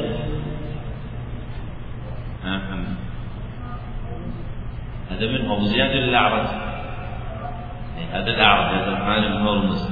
وأبو الزناد عبد القادر اسمه عبد الله بن ذكوان وكلاهما مدني. ثم ذكر رحمه الله تعالى كلاما لا طائل تحته فيما وقع من الخلف بين أبي الحسن التبريزي وابن الصلاح فيما يحصل من الاجتماع والافتراق بين المنقطع والمعضل محصله ما سبق تقريره في حدهما وأنهما يتميزان كلا عن الآخر بذلك ولا تعلق لهما بنوع معلق. لأن السقط الواقع فيهما يكون فوق مبتدأ الإسناد. وإلا لو كان السقط من مبتدأ الإسناد فإنه حينئذ يكون معلقا. ثم ذكر نقلا عن الجوزقاني والمراد به هنا ابن الجوزي أبو الفرج رحمه الله تعالى في مقدمة كتابه الموضوعات. هكذا يوهمه كلام المحقق في قوله في الأصول ابن الجوزي ويسمى الجوزقاني وليس هو المراد بالنقل عنه هنا وإن كان له كتاب الموضوعات وإنما المراد به صاحب كتاب الأباطيل والمناكير وهو مطبوع في مجلدين وهذا الكلام في مقدمته وفيه ترتيب أن المعضل أسوأ حالا من المنقطع أي أشد ضعفا. والمنقطع أسوأ حالا من المرسل والمرسل لا تقوم به حجة يعني في الرواية عند المحدثين. ثم قال الشارح وإنما يكون المعضل أسوأ حالا من المنقطع إذا كان الانقطاع في موضع واحد. أما إذا كان في موضعين أو أكثر فإنه يساوي المعضل في سوء الحال فإذا تعدد السقط في المنقطع فكان أكثر فكان اثنين. أو أكثر لا مع التتابع فإنه يكون كالمعضل في سوء الحال. نعم. قال رحمه الله تعالى ثم أشار رحمه الله إلى تقسيم السقط من الإسناد باعتبار ظهوره وخفائه فقال ثم السقوط منه ما قد ينجلي يدركه مريد الاطلاع لعدم اللقاء والسماع من أجل تحتيج إلى التاريخ فمنه تبدو صفة الشيوخ التاريخ ذكر وقت وقع فيه أمر مشهور ليتعرف به ما بين وقت معين ووقت آخر. قوله نسخة وقوله. نعم. وقوله بعد اللقاء متعلق بيدرك. والسقط على قسمين خفي وسيأتي وجري وهو الذي يظهر بكون مولد الراوي متأخر متأخرا عن وفاة من روى عنه. أو بكون جهتيهما مختلفة كخرسان وتلمسان ولم ينقل عن أحدهما آه رحل عن جهته إلى جهة الآخر. ولذلك احتج إلى التاريخ فإن فيه تقييد فإن فيه تقييد موارد الرواة. أو بقول جهتيهما مختلفة. نعم. كخرسان وتلمسان ولم ينقل أن أحدهما رحل عن جهته إلى جهة الآخر. ولذلك احتج إلى التاريخ فإن فيه تقييد موارد الرواة ووفاتهم. ووفياتهم. وسماعاتهم وارتحالاتهم. قال الحاكم أبو عبد الله لما قدم علينا أبو جعفر محمد بن حاتم الكشي بفتح الكاف وتشديد المعجمة المكسورة وحدث عن عبد بن حميد سألته عن مولده فذكر أنه سنة ستين ومائتين. فقلت لأصحابنا سمع هذا الشيخ من عبد بن من عبد بن حميد بعد موته بثلاث عشر بثلاث عشرة سنة. قال أبو عبد الله الحميدي ثلاثة أشياء يجب تقديم العناية بها. العلل وأحسن كتاب وضع فيها كتاب الدرقطني والمؤتلف والمختلف وأحسن كتاب وضع فيه كتاب مأكولة ووفيات الشيوخ وليس فيها كتاب وكأنه يريد على الادعاء واعلم واعلم أنه لم يكن التاريخ في صدر الإسلام إلى أن ولي عمر بن الخطاب رضي الله عنه وافتتح بلاد العجم ودون الدواوين وجب الخراج. فقيل له ألا تؤرخ؟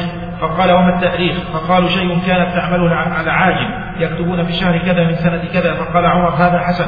فقال قوم نبدأ بالتاريخ من مبعث رسول الله صلى الله عليه وسلم وقال قوم بل من وفاته وقال قوم بل من هجرته ثم اتفقوا على أن نبدأ من هجرته ثم قال قوم نبدأ بشهر رمضان وقال قوم نبدأ بالمحرم لأنه من صرف الناس من الحج ثم اتفقوا على أن يبدأوا بالمحرم وكانت الهجرة في شهر ربيع الأول وكان مقدم رسول الله صلى الله عليه وسلم المدينة يوم الاثنين الاثني عشرة ليلة خلت منه.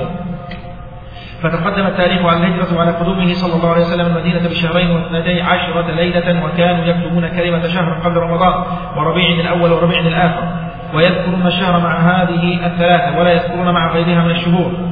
أما رمضان فلما قيل أنه من أسماء الله تعالى وإن كان الصحيح خلافا وأما الربيعان فلأن للعرب ربيعين آخرين وهما ربيع ربيع الأزمنة الربيع الأول هو الزمان الذي يكون فيه الكمأة والنور وهو ربيع الكلى والربيع الثاني هو الزمن الذي يدرك فيه النور النور يعني أحسن والربيع الأول هو الزمان الذي يكون فيه الكمأة والنوم وهو ربيع الكلى والربيع الثاني هو الزمان الذي يدرك فيه الثمار فيميز. تدرك تدرك فيه الثمار يعني تنضج. في الرواية الأخرى النسخة الأخرى شيخنا فميز. فميز نعم. فميزوا ربيعي الشهور عن ربيعي الأزمنة بكلمة الشهر في أولهما. هكذا. وكانوا يجعلون الشهور كلها مذكرة إلا جماد الأولى وجماد الآخرة. وكان أبو عبيدة يؤنث صفرا أيضا ويمنعه الصرف وهي كلها معارف جارية مجرى الأعلام مجرى الأعلام ذكر الشارح رحمه الله تعالى جملة أخرى تتعلق ببيان قطعة أخرى من نظم والده. تتضمن قسمة السقط في الإسناد باعتبار ظهوره وخفائه وأنه ينقسم إلى قسمين. أحدهما سقط جلي والآخر سقط خفي. وقدم رحمه الله تعالى السقط الجلي لعدم اختصاصه باسم يدل عليه بل يندرج فيه أنواع معروفة كالمعلق والمنقطع والمعضل فإن هذه من نوع السقط الجلي أي الظاهر البين. وأما السقط الخفي ففيه أنواع تأتي كالمرسل الخفي والمدلس. ويعرف السقط الجلي بالتاريخ أي بمعرفة الولادة والوفاة قديما وحديثا فمن عرف مواليد الشيوخ ووفياتهم ومواليد الرواة عنهم ووفياتهم ميز الصادق من الكاذب. ثم ذكر أن من أحسن الكتب في ذلك وضعا أن من أحسن الكتب التي ينبغي أن يعتنى بها في ذلك ما ذكره أبو عبد الله الحميدي والمراد به صاحب جدوة المقتبس تلميذ ابن حزم. لا عبد الله بن الزبير الحميدي شيخ البخاري أنه قال ثلاثة أشياء ثلاثة أشياء يجب تقديم العناية بها العلل وأحسن كتاب وضع فيها كتاب الدار القطني والمختلف والمختلف وأحسن كتاب وضع فيه كتاب ابن ماكولة وفيات الشيوخ وليس فيها كتاب. ثم قال الشارح وكأنه يريد على الاستيعاب أي كتابا مستوعبا ذلك أما دون استيعاب فإن عامة الكتب التي اعتنت برواة كتاب أو كتب عدة تعتني بهذا كتهذيب الكمال وفروعه تهذيب التهذيب وتذهيب التهذيب وتقريب التهذيب فإنه يعتنى فيها بذكر تواريخ الوفيات ثم استطرد المصنف رحمه الله تعالى بذكر طرف مما يتعلق بالتاريخ وابتداء وضعه عند المسلمين. والسيوطي رحمه الله تعالى رسالة نافعة في هذا اسمها الشماريخ في علم التواريخ في علم التاريخ. ذكر ما ذكره المصنف هنا وزاد عليه ما زاد. نعم. أحسن. قال الناظم رحمه الله تعالى وقد يكون خافيا فلا يقف عليه إلا من في حفظ المتصل فما به يكون ذاك جاء بصيغة تحتمل اللقاء من دين امرئ فاز بالمأمول فهو المدلس فهو المدلس من المنقول. قال الشارح رحمه الله تعالى ما اسم موصول عائده الضمير المجرور. والباء هكذا والباء الجارة له ظرفية والجارة للصيغة المصاحبة. ومن ابتدائية والكل متعلق بجاء وهو خبر يكون وذاك اسمها وهو إشارة إلى السقف والجملة صلة الموصول وهو مبتدأ خبره فهو المدلس بفتح اللام واشتقاقه من الدلس للتحريك وهو اختلاط الظلام سمي بذلك لاشتراكهما في الخفاء هكذا. واللقي بضم اللام وكسر القاف وتشديد الياء والصيغة المحتملة للقاء. هي عن أو أن أو قال. يعني أن السقف الخفي هو الذي ليس بجليل ولا يعرفه إلا الحفاظ ينقسم الحديث ينقسم الحديث الذي يقع هذا السقط الذي في إسناده إلى مرسل خفي وسيأتي. وإلى مدلس بفتح اللام وهو ما رواه الراوي عمن لقيه ولم يسمع منه أو عمن لقيه وسمع منه غير ما رواه عنه بلفظ محتمل للسماع وموهم له. فقوله من ذي نقي إشارة إلى لقائه لمن روى عنه وقوله فاز بالمحمول تتميم للنظم وليس باحتراز عن شيء. مثاله ما رواه عبد الرزاق عن سفيان الثوري عن أبي إسحاق عن زيد بن يثبي إيش معنى تتميم للنظم؟ يعني إكمال للبيت لا معنى له. إكمال للبيت لا معنى له. لكن أحيانا يكون هذا الإكمال فيه فائدة. كما قالوا حشو الرحبية سكر. حشو الرحبية سكر. يعني الزيادات التي زادها مما لا تتعلق بعلم الفوائد فيها فوائد. كقوله والثلثان وهما التمام. إيش؟ فاحفظ فكل حافظ إمام. فقوله فاحفظ فكل حافظ إمام لا تعلق لها. بالقسمة بقسمة الفرائض لكنه زادها ووقعت موقعا حسنا. نعم. أحسن مثاله ما روى عبد الرزاق عن سفيان الثوري عن أبي إسحاق عن زيد بن يثيب بمثنات تحتية مضمومة ففوقية مفتوحة فتحتية ساكنة. فعين مهملة عن حذيفة قال قال رسول الله صلى الله عليه وسلم إن وليتها أبا بكر فقوي أمين. لا تأخذه بالله لومة لا تأخذه بالله لومة لائم. لومة لائم. هذا الحديث في سورة المتصل لأن سماع عبد الرزاق من الثوري مشهور. وكذا سماع الثوري من أبي إسحاق وهو منقطع في موضعين فإن عبد الرزاق لم يسمعه من الثوري وإنما سمعه من النعمان بن أبي شيبة الجندي بفتح الجيم والنون. عن الثوري ولم يسمعه الثوري أيضا من أبي إسحاق السبيعي وإنما سمعه من شريك من شريك عن أبي إسحاق جاء ذلك مبينا من وجه آخر. واعلم أن ما رواه الصحابي عن النبي صلى الله عليه وسلم لم يسمعه منه يسمى مرسل صحابي ولا يسمى مدلسا أدبا وأن هذا التدليس يسمى تدليس الإسناد. وهو مكروه عندهم حتى قال شعبة مبالغا في ذمه لأن أزني أحب إلي من أن أدلس وقال أيضا التدليس أخو الكذب وأن العلماء اختلفوا في رواية المدلس. فذهب فرقة من الفقهاء والمحدثين إلى عدم قبولها مطلقا لأن التدليس جرح وذهب الجمهور إلى قبول إلى قبول. لأن التدليس جرح وذهب الجمهور إلى قبول من عرف أنه لا يدلس إلا عن ثقة كابن عيينة وإلى رد من عرف أنه يدلس عن الثقة وغيره حتى ينص على سماعه من قول سمعت أو حدثنا أو أخبرنا وقال ابن الصلاح ما رواه المدلس بلفظ محتمل لم يبين فيه السماع ولا الاتصال فحكمه حكم مرسل. وما رواه بلفظ مبين للاتصال نحو سمعت أو وأخبرنا فهو مقبول يحتج به. فإن قيل من حامل لمن عرف أنه لا يدلس إلا عن ثقة على إسقاط الواسطة بينه وبين من روى عنه بصيغة مهمة أجيب بأنه يحتمل أنه سمع الحديث من جماعة من الثقات فاستغنى بذكره عن ذكر أحدهم أو جميعهم لتحققه صحة الحديث كما يفعل المرسل. وأن له تدليسين آخرين أحدهما تدليس التسوية وهو شر التدليس والآخر تدليس الشيوخ. صورة الأول أن يكون حديث حديث عند الراوي عن شيخ له ثقة وذلك الثقة يرويه عن ضعيف فذلك الضعيف في الأخرى وذلك وذلك الضعيف يرويه عن ثقة فيحذف ذلك آه، فيحذف ذلك في الأخرى زاد الراوي فيحذف ذلك الراوي الضعيف ويصل الثقة بالثقة بلفظ موهم للسماع وكأن رواته كلهم ثقات. وصورة الثاني أن يذكر الراوي شيخه بما لا بما لا يعرف به من اسم أو كنية بما لا يعرف به. يعرف. وصورة الثانية أن يذكر الراوي شيخه بما لا يعرف به من اسم أو كنية أو نسبة إلى قبيلة أو بلدة أو صنعة. هكذا الثاني صنعة. نعم.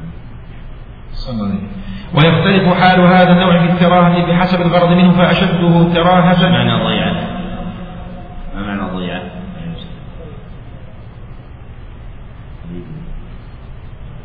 إيش؟ ضيعة ما معناها؟ عداد عندكم يا أهل الوصل إيش؟ قرية لها صفة مخصوصة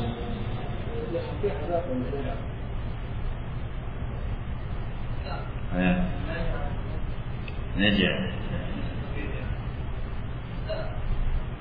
أصل الضيعة الأرض المغلة التي جعلت لأناس يزرعونها ويؤدون غلتها. الأرض المغلة التي دفعت لأناس يزرعونها ويدفعون غلتها. يعني جعل عليهم قدر من ولي الأمر. فيزرعها ويستفيد ما غل منها ويدفع قدرا منه إلى ولي الأمر. ثم صار اسما للقرى التي كان هذا أصلها. الواقع اليوم في مصر وغيرها. نعم. أحسن ويختلف حال هذا النوع في الكراهة بحسب الغرض منه فأشده كراهة كون الغرض إخفاءه لكونه ضعيفا وقد يفعل لكونه صغيرا في السن. أو تأخرت وفاته وشاركه فيه من هو دونه وقد يكون الغرض من ذلك إيهام كثرة الشيوخ. ذكر الشارح رحمه الله تعالى ما يتعلق بالنوع الثاني من أنواع السقط وهو السقط الخفي مما يرجع إلى الظهور أو الخفاء ومقابله كما سلف السقط الجلي بأنواعه. والسقط الخفي له نوعان أحدهما المرسل الخفي والآخر المدلس. وابتدأ الشارح تبعا للناظم ببيان حقيقة المدلس. فقال الشارح وهو ما رواه الراوي عمن لقيه ولم يسمع منه أو عمن لقيه وسمع منه ما رواه غير ما رواه عنه بلفظ بلفظ محتمل للسماع وموهم له وتحرير هذا الحد أن يقال المدلس وحديث رجل عمن لقيه ما لم يسمعه. حديث رجل عمن لقيه ما لم يسمعه منه بصيغة تحتمل إيش؟ وقوع السماع. كعن وقال بصيغة تحتمل وقوع السماع. كعن وقال وذكرنا فيما سلف أن أهل العلم في البيان عن احتمال الصيغة لهم ثلاثة ألفاظ. أحدها بصيغة تحتمل اللقي وثانيها بصيغة تحتمل السماع وثالثها بصيغة تحتمل وقوع السماع. الأول بصيغة تحتمل اللقي وثانيها بصيغة تحتمل السماع ثالثها بصيغة تحتمل وقوع السماع. وهذا هو المقدم على ما بينه السخاوي في فتح المغيث وهو الذي أراده الحافظ ابن حجر في نخبة الفكر كما أوضحه تلميذه السخاوي عنه. فإذا وجدت رواية راو حديثا ما عن راو لقيه لكن لم يسمع هذا الحديث منه. ثم روى ذلك الحديث عنه بصيغة تحتمل وقوع السماع أي توهمه كعن وقال فإنه يسمى مدلسا والحديث المدلس شيء والتدليس شيء آخر فالتدليس اصطلاحا إيش؟ تدليس اصطلاحا إيش؟ أيوه أيوه. كم؟ هذا كلام فقهاء إلى الان ها؟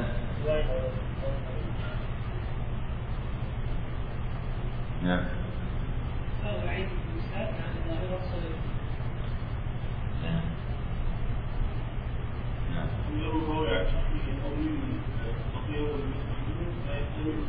هذا اللي قررناه العبارة المحررة في حديث المدلس. قلنا التدليس أوسع من الحديث المدلس.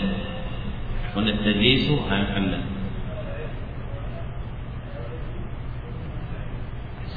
من ذكر هذا؟ ها؟ الجرجاني وملا حنفي في شرحه.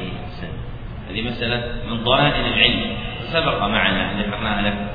قلنا التدليس هو إخفاء عيب في الرواية على وجه يوهم أن لا عيب فيها. إخفاء عيب في الرواية على وجه يوهم أن لا عيب فيها. يستفاد مما ذكره الجرجاني في مختصره مع شرح ملا حنفي. يستفاد مما ذكره الجرجاني في مختصره مع شرحه لملا حنفي. وسيأتي الإنباه إلى هذا العموم فيما يستقبل. ثم ذكر المصنف الشارح رحمه الله تعالى مثالا للمدلس وهو حديث عبد الرزاق عن سفيان الثوري عن أبي إسحاق عن زيد بن متيع عن حذيفة. مرفوعا إن وليتموها أبا بكر الحديث فإن هذا الحديث في صورة المتصل لأن عبد الرزاق لقي سفيان وسفيان لقي أبا إسحاق. ولكن كل منهما لم يروي الحديث عن من فوقه. بل عبد الرزاق سمعه من النعمان بن أبي شيبة الجندي عن الثوري والثوري سمعه من أبي إسحاق التبيعي واسمه إيش؟ مر علينا في المجلس عبد القادر. عمرو بن شرحيل هذا الشعبي عمرو بن عبد الله. السبيعي عكس عبد الله بن عمرو الصحابي. عمرو بن عبد الله السبيعي الهمداني الكوفي رحمه الله تعالى. وأبو إسحاق لم يسمعه من زيد وإنما سمعه من شريك وهو شريك بن عبد الله النقعي الكوفي. فيكون التدليس واقعا بطبقتين من الإسناد. ثم قال واعلم أن ما رواه الصحابي عن النبي صلى الله عليه وسلم ولم يسمعه منه يسمى مرسل صحابي ولا يسمى مدلسا أدبا أي لزوما للأدب مع جناب الصحابة. والعارفون بقدر الصحابة يتأنقون في الألفاظ المعبر بها عما يتعلق بهم الواقع. من حديث صحابي لم يدرك ما أخبر عنه. كحديث أنس وغيره من صغار الصحابة عن الأحوال النبوية في العهد المكي. فهذا مرسل صحابي ولا يقال حينئذ إنه تدليس حفظا لجناب الصحابة رضي الله عنهم ومثل هذا العدول عن القول بأن أقوال الصحابة إذا تعارضت تساقطت لأن هذا سوء أدب في حقهم بل يقال كما ذكر ابن حجر إن أقوال الصحابة إذا تعارضت ارتفعت. إن أقوال الصحابة إذا تعارضت ارتفعت أي ارتفعت عن الاحتياج بها فنسبتها إلى الارتفاع أولى من نسبتها إلى السقوط. وهذا من الأدب الذي عليه أهل السنة والجماعة وأخل به من أخل به اليوم. فصاروا يذكرون الصحابة كذكرهم غيرهم فإذا أرادوا أن يحدثوا عن شيء يتعلق بصحابي ما أنشأوا من الجمل ما شاءوا كالذي يذكر حديث الأعرابي الذي باع النبي صلى الله عليه وسلم فرسا ثم رجع عنه فتجده يذكر الأعرابي بقوله فقال الأعرابي الجلف البائس المتهتف المدعي إلى آخر ما قال به جائرا بقوله. فمثل هذا سوء أدب مع جناب الصحابة ولا ينبغي أن يجاوز الإنسان الأحاديث فالأحاديث جاء فيها أن أعرابيا باع النبي صلى الله عليه وسلم فرسا فلا تزد من كيسك ما يضرك في دينك. ومن تتبع هذا في أحوال الصحابة عند السلف رأى طهارة ألسنتهم وعفتها عن أن يقولوا في الصحابة شيئا وإن كان ظاهر الأحاديث وقوع معصية منهم ككركرة رضي الله عنه أو غيره من الصحابة وهو الرجل الذي غل الشمل فلا يجاوز في ذكر هؤلاء الأحاديث. فاحرص على أن ما جاء متعلقا بالصحابة أن تسلك فيه الأدب وما جاء في جملة الرواية تقتفي ما جاء في الرواية دون زيادة. ثم ذكر رحمه الله تعالى أن التدريس المتقدم بيانه هو تدريس الإسناد وهو مكروه عندهم ولهم في ذلك جمل من القول. ثم قال اختلفوا في رواية المدلس فذهب فرقة من الفقهاء والمحدثين إلى عدم قبولها مطلقا. وذهب الجمهور إلى قبول من عرف أنه لا يدلس إلا عن ثقة كابن عيينة.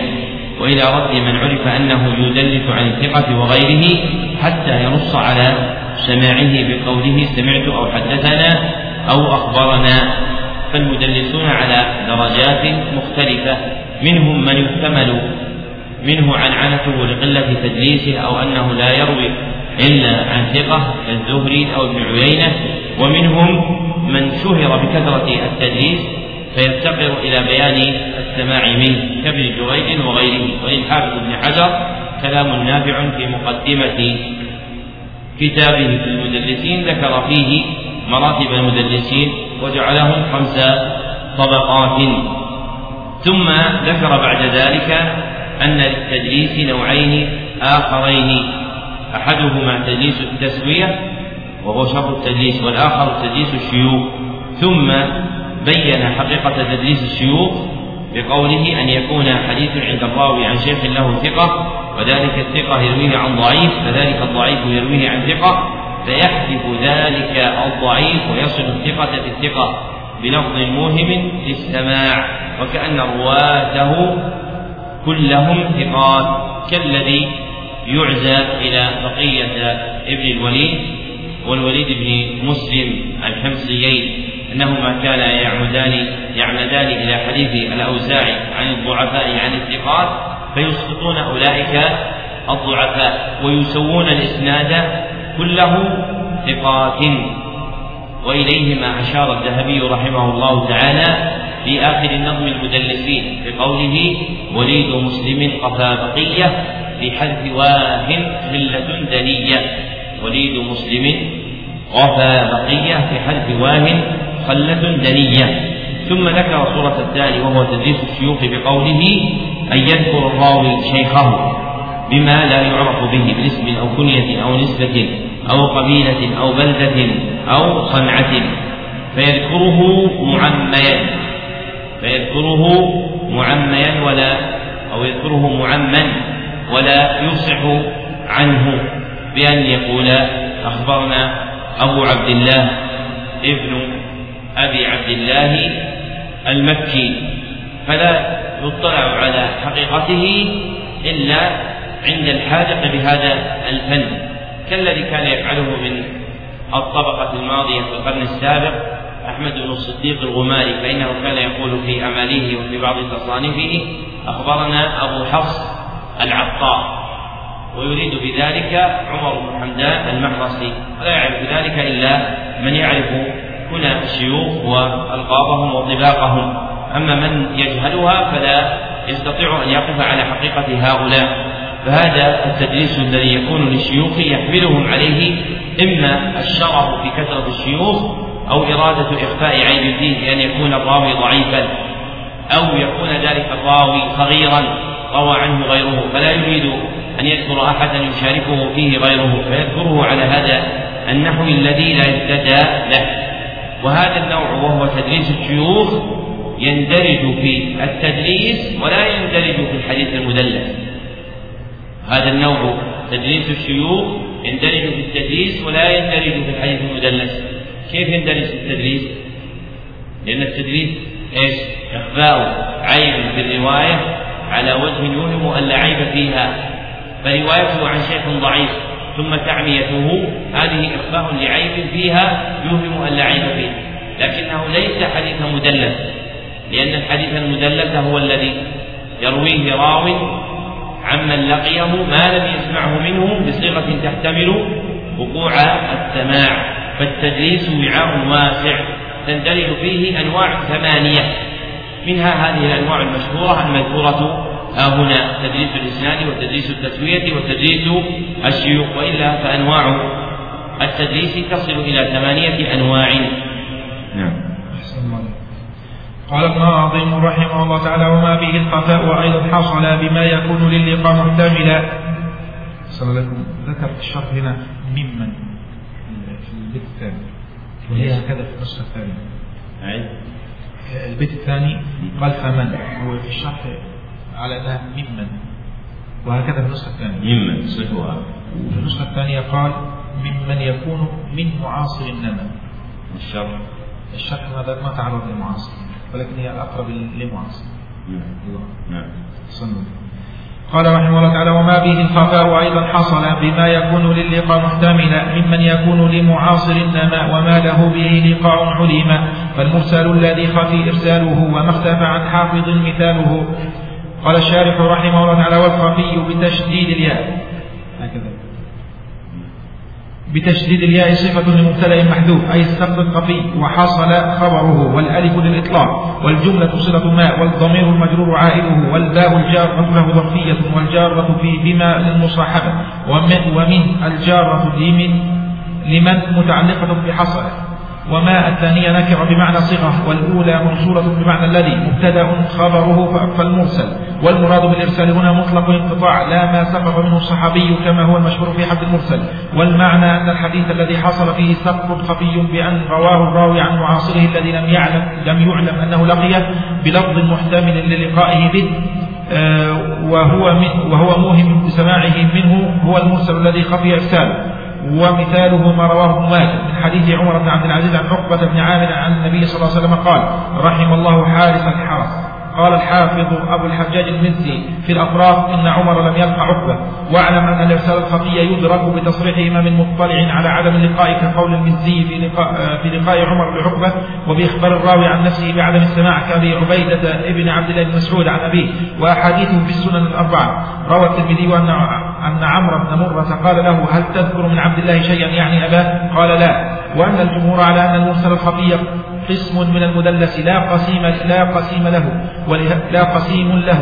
ولهذا قال الحافظ عبد الرحيم في شرح الألفية وإنما يكون تدليسا إذا كان المدلس قد عاصر المروي عنه أو لقيه ولم يسمع منه أو سمع منه ولم يسمع منه. ذلك الحديث الذي دلسه عنه. والمختار عند الحافظ صاحب النخبة أن المرسل الخفي قسيم للمدلس لا قسم منه وأن التدليس ممن علم لقاؤه والمرسل من معاصر لم يعلم لقاؤه. وهو نحو ما قال ابن القطان في كتابه بيان الوهم والإهام. أما إذا روى عمن لم يدركه بلفظ موهم فإن ذلك ليس بتدليس على الصحيح وحكى ابن عبد البر عن قوم أنه تدليس. ذكر الشارح رحمه الله تعالى بيانا لجملة أخرى من نظم أبيه تضمنت نوعا آخر من أنواع علوم الحديث هو المرسل الخفي وحقيقته عندهم حديث راو عمن عاصره ولم يثبت لقاؤه به حديث راو عمن عاصره. ولم يثبت لقاؤه به بصيغة تحتمل وقوع السماع بصيغة تحتمل وقوع السماع كعن وأن. فالمفرق بين المرسل الخفي والمدلس أن المدلس يشتمل اللقي والسماع أما المرسل الخفي فتكون معاصرة فقط دون لقاء ولا سماع بينهما. ولأجل هذا صار السقط فيه أخفى من السقط في المدلس. ثم مثل له رحمه الله تعالى بقوله ومثاله ما رواه ابن ماجه بالهاء وليست بالتاء المضبوطة أبدا لا وصلا ولا وقفا. تذكرون البيت اللي ذكرناه فيها؟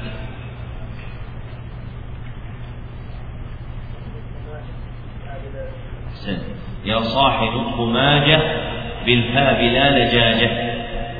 يا صاحي نطق ماجة بالفاء بلا لجاجة. ومعنى يا صاحي يعني يا صاحب. تضخيما له. قال في المنحى وقوله في صاحب يا صاحي شذ لمعنى فيه باصطلاح. ثم ذكر إسناده عنده بقوله من حديث عمر بن عبد العزيز عن عقبة بن عامر عن النبي صلى الله عليه وسلم قال رحم الله حارس الحرس قال الحافظ ابن الحجاج المزي إن عمر لم يبقى عقبة وهو معاصر له فيكون حينئذ مرسلا خفيا ثم بين السبيل المؤدية إلى معرفة الإرسال الخفي فقال واعلم أن الإرسال الخفي يدرك بتصريح إمام مطلع على عدم اللقاء بقول المزي في لقاء عمر لعقبة وبإخبار الراوي وهذا طريق آخر وبإخبار الراوي عن نفسه بعدم السماع السماع. كابي عبيدة بن عبد الله بن مسعود عن أبيه وأحاديثه في السنن الأربعة. روى الترمذي أن عمرو بن مرة قال له أتذكر من عبد الله شيئا؟ يعني أباه؟ قال لا مع أن أبا عبيدة عاصر أباه سنين من حياته إلا أنه لم يسمع منه في أصح قولي أهل العلم. وأما الحكم على رواية أبي عبيدة عن أبيه فإن الظاهر أن الحفاظ يقبلونها ويعدونها من جنس المسند.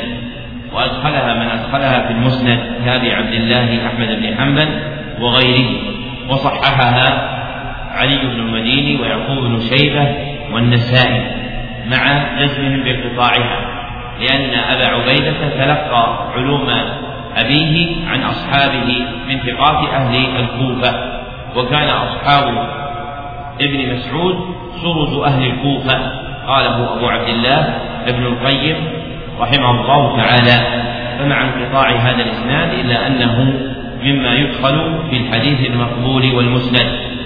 ثم ذكر بعد ذلك أن الجمهور على أن المرسل الخفي قسم من المدلس لا قسم له أي نوع من أنواع المدلس. ثم ذكر القول المقابل له فقال والمختار عند الحافظ. صاحب النخبة أن المرسل الخفي قسيم للمدلس لا قسم منه.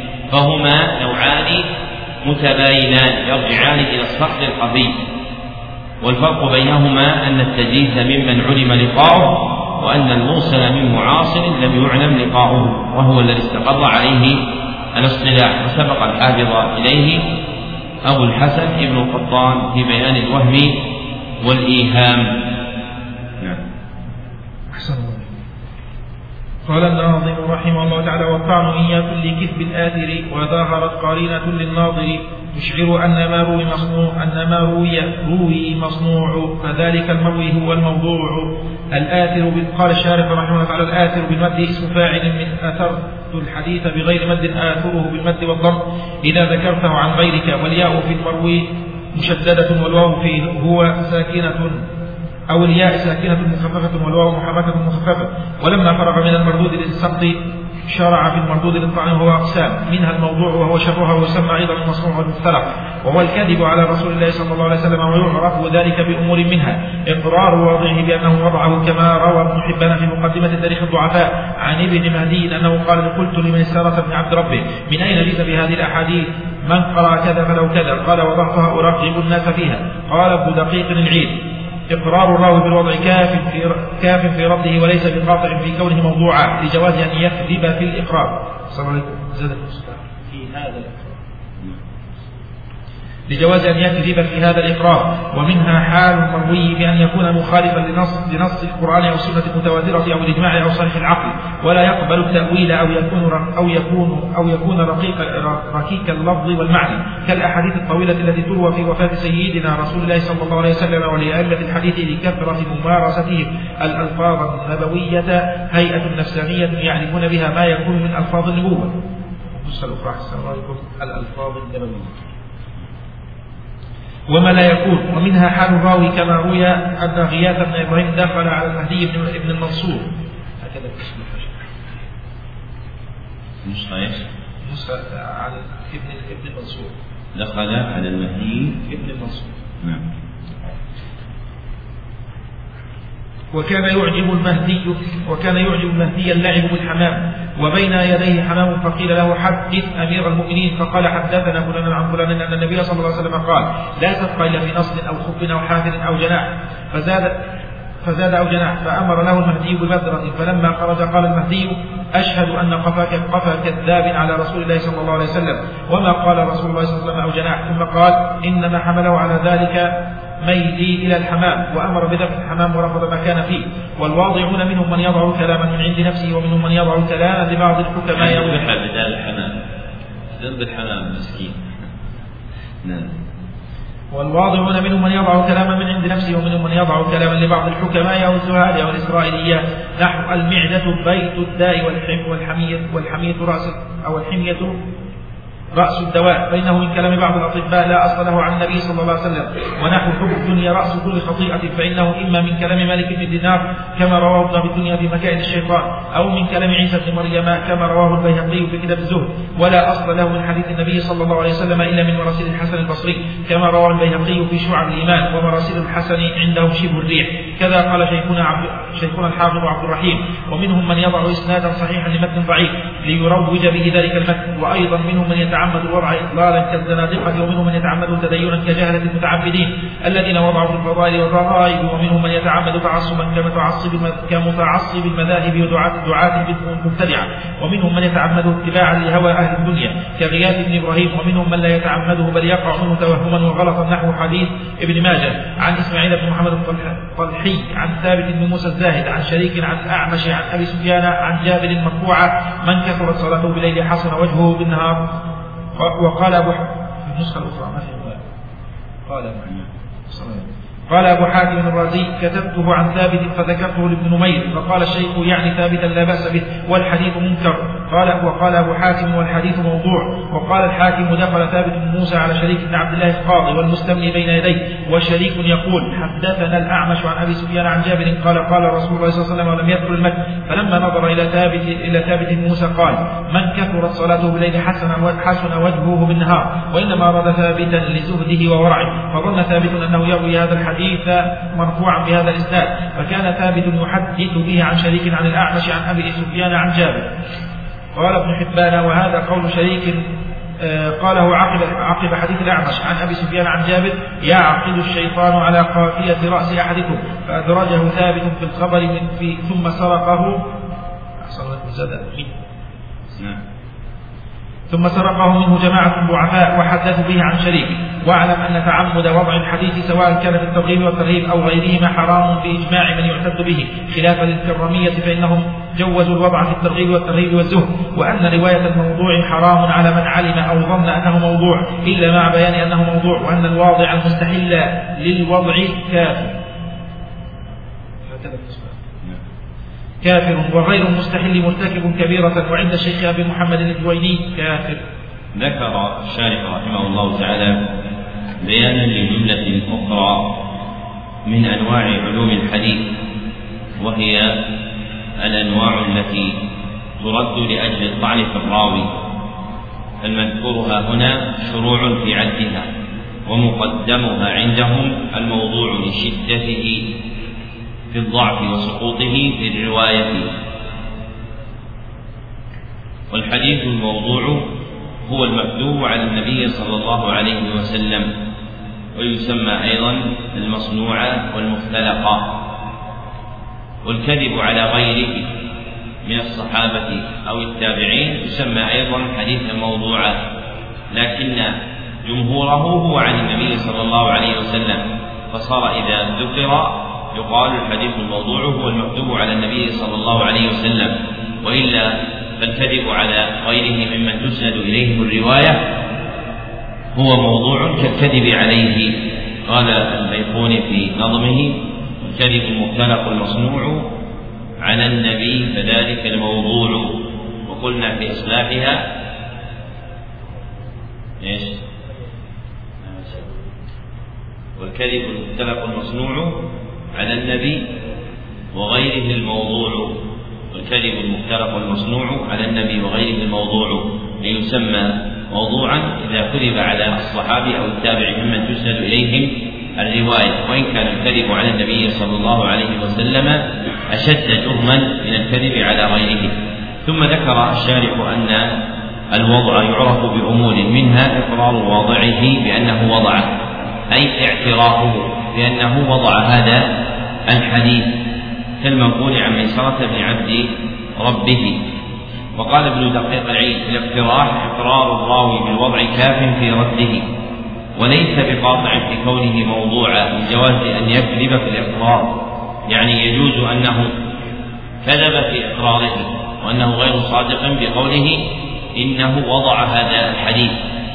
وهذا الذي جوزه ابن دقيق العيد هو بالنظر إلى الإمكان العقلي أما باعتبار الظاهر المترتب على إقراره فإن المجزوم به شرعا أنه مقر بأن هذا الحديث من وضعه فيؤخذ بذلك. ومن طرق معرفة الحديث الموضوع حال المروي بأن يكون مخالفا لنص القرآن أو السنة أو الإجماع أو صريح العقل أو غير ذلك من أنواع نقد المتن الدالة على أنه يبعد صدوره من النبي صلى الله عليه وسلم. ولأبي العباس بن تيمية كلام حافل في منهاج السنة النبوية ذكر فيه العلامات التي يعرف بها. من المتن أنه موضوع مكتوب على النبي صلى الله عليه وسلم. استخلصها تلميذه أبو عبد الله بن القيم ووسع القول فيها بذكر أمثلتها في كتاب المنار المنيب وهو أصل في معرفة علل المتون ونقدها. ومن تلك الطرق أيضا حال الراوي. كما اتفق لقياس بن إبراهيم لما زاد أو جناح في حديث لا تبقى إلا نصر ابتغاء إرضاء المهدي ابن المنصور. فكذب موافقة لحال المهدي لينال منه عطاء من الدنيا فأمر له المهدي ببدرة أي بمال وصلة. من الدنيا وهذه الحكاية لا تصح. فهي مروية من وجه ضعيف لا يثبت ثم ذكر أن الوضاعين منهم من يضع كلاما من عند نفسه ومنهم من يضع كلاما لبعض الحكماء أو الزهاد أو الإسرائيليات فيأخذه ويجعله حديثا عن النبي صلى الله عليه وسلم كالأمثلة التي ذكرها المصنف المعدة بالجداء أو حب الدنيا رأس الخطيئة إلى آخر ما ذكر. ثم ذكر أن من الوضاعين من يضع إسنادا صحيحا لمتن ضعيف ليروج به ذلك المتن فيأخذ إسنادا صحيحا مشهورا ويركب عليه ذلك المتن. فيزعم مثلا أن مالكا حدثه عن ابن عن الأعرج عن أبي هريرة أن النبي صلى الله عليه وسلم قال ويذكر حديثا روي بإسناد ضعيف ليوهم أنه صحيح. ثم ذكر أن منهم من يتعمد الوضع إضلالا أي ابتغاء إضلال الناس وإزاغتهم عن الحق كالزنادقة. والزنادقة في عرف السلف اسم للمنافقين. ذكره ابن عباس بن تيمية وتلميذه أبو عبد الله بن القيم. ثم قال ومنهم من يتعمده أي الوضع تدينا أي ابتغاء الأجر كجهلة المتعبدين الذين وضعوا في الفضائل والرغائب. ومنهم من يتعمد تعصبا كمتعصب المذاهب ودعاة المبتدعة فيضعون الأحاديث بحامل التعصب. ومنهم من يتعمده اتباعا لهوى أهل الدنيا كغياث بن إبراهيم ولم تصح الحكاية فيه وهي التي تقدمت. ومنهم من لم يتعمده من لا يتعمده بل يقع منه توهما وغلقا. كالذي وقع من ثابت بن موسى فإنه دخل على شريك بن عبد الله وهو يحدث بأحاديث فلما رآه شريك بن عبد الله وكان ثابت رجلا حسن الوجه فقال شريك من كثرت صلاته بالليل حسن وجهه بالنهار أراد ثابتا لزهده وورعه فظن ثابت أن هذا متنا يتعلق بالإسناد الذي ذكره شريك بآخر فإن شريكا ذكر عن الأعمش عن أبي سفيان عن جابر ثم دخل عليه ثابت يعني قرب منه مع سماعه للإسناد فقال من كثرت صلاته بالليل حسن وجهه بالنهار فتوهم أن هذا حديثا يروى عن النبي صلى الله عليه وسلم. وفي عد ما اتفق لثابت من جملة الوضع نظر والأشبه أنه من جنس المدرج ولهذا ذكره من ذكره في نوع المدرج لأنه أدرج هذا المتن في هذا الإسناد مع عدم تعلقه بل هو متعلق بمتن آخر كما قال ابن حبان وهذا قول شريح قاله عقب حديث الأعمش عن أبي سفيان عن جابر يأخذ الشيطان على قافية رأس أحدكم فأدرجه ثابت في الخبر. ثم قال ثم سرقه منه جماعة من الضعفاء. أي أخذوا هذا المتن بهذا الإسناد فزعموا أن شريكا حدثهم عن الأعمش عن أبي سفيان عن جابر أن النبي صلى الله عليه وسلم قال من كثر صلاته بالليل وهذا يسمى عند المحدثين سرقة. ثم ذكر أن تعمد وضع وضع الحديث حرام في أي باب كان بالإجماع خلافا للكرامية. أصحاب محمد ابن كرام فإنهم يجوزون الوضع في الترغيب والترهيب والزهد. وقولهم باطل وهم يزعمون أنهم يكذبون للنبي صلى الله عليه وسلم وهذا عين الجهل. فإن النبي صلى الله عليه وسلم لا يحتاج لإمداد الدين الذي جاء به بما يكمله من كذب هؤلاء. وقد رد مقالتهم جماعة منهم النووي رحمه الله تعالى في شرح مقدمة صحيح مسلم. ثم ذكر أن رواية الموضوع حرام على من علم أو ظن أنه موضوع إلا مع بيان أنه موضوع فلا يذكر إلا مع بيان وضعه. ثم بين أن الواضع المستحل الوضع كافر أي الذي يرى جواز وضع الأحاديث والكذب على النبي صلى الله عليه وسلم فهو كافر لاستحلاله محرما بل كبيرة من الكبائر وغير المستحل مرتكب كبيرة. وعند الشيخ أبي محمد الجويني وهو والد أبي المعالي كافر أي يكفر مطلقا سواء استحل أم لم يستحل. وكلام أبي محمد الجويني فيه إطلاق لكن ينبغي حمله على المعروف. ولهذا ذهب الذهبي رحمه الله تعالى في الكبائر إلى أنه أراد المستحل أي من استحل الكذب على النبي صلى الله عليه وسلم فهو كافر باستحلاله. وهذا آخر البيان على هذه الجملة من الكتاب. وسنزيد درسا بعد المغرب لئلا يطول درس الليل. فنكمل إن شاء الله تعالى المجلس الثالث بعد صلاة المغرب ثم نكمل الدرس الرابع بعد صلاة العشاء. وفق الله الجميع لما يحب ويرضى الحمد لله رب العالمين. صلى الله وسلم على عبده ورسوله محمد وآله وصحبه أجمعين. السلام عليكم ورحمة الله وبركاته.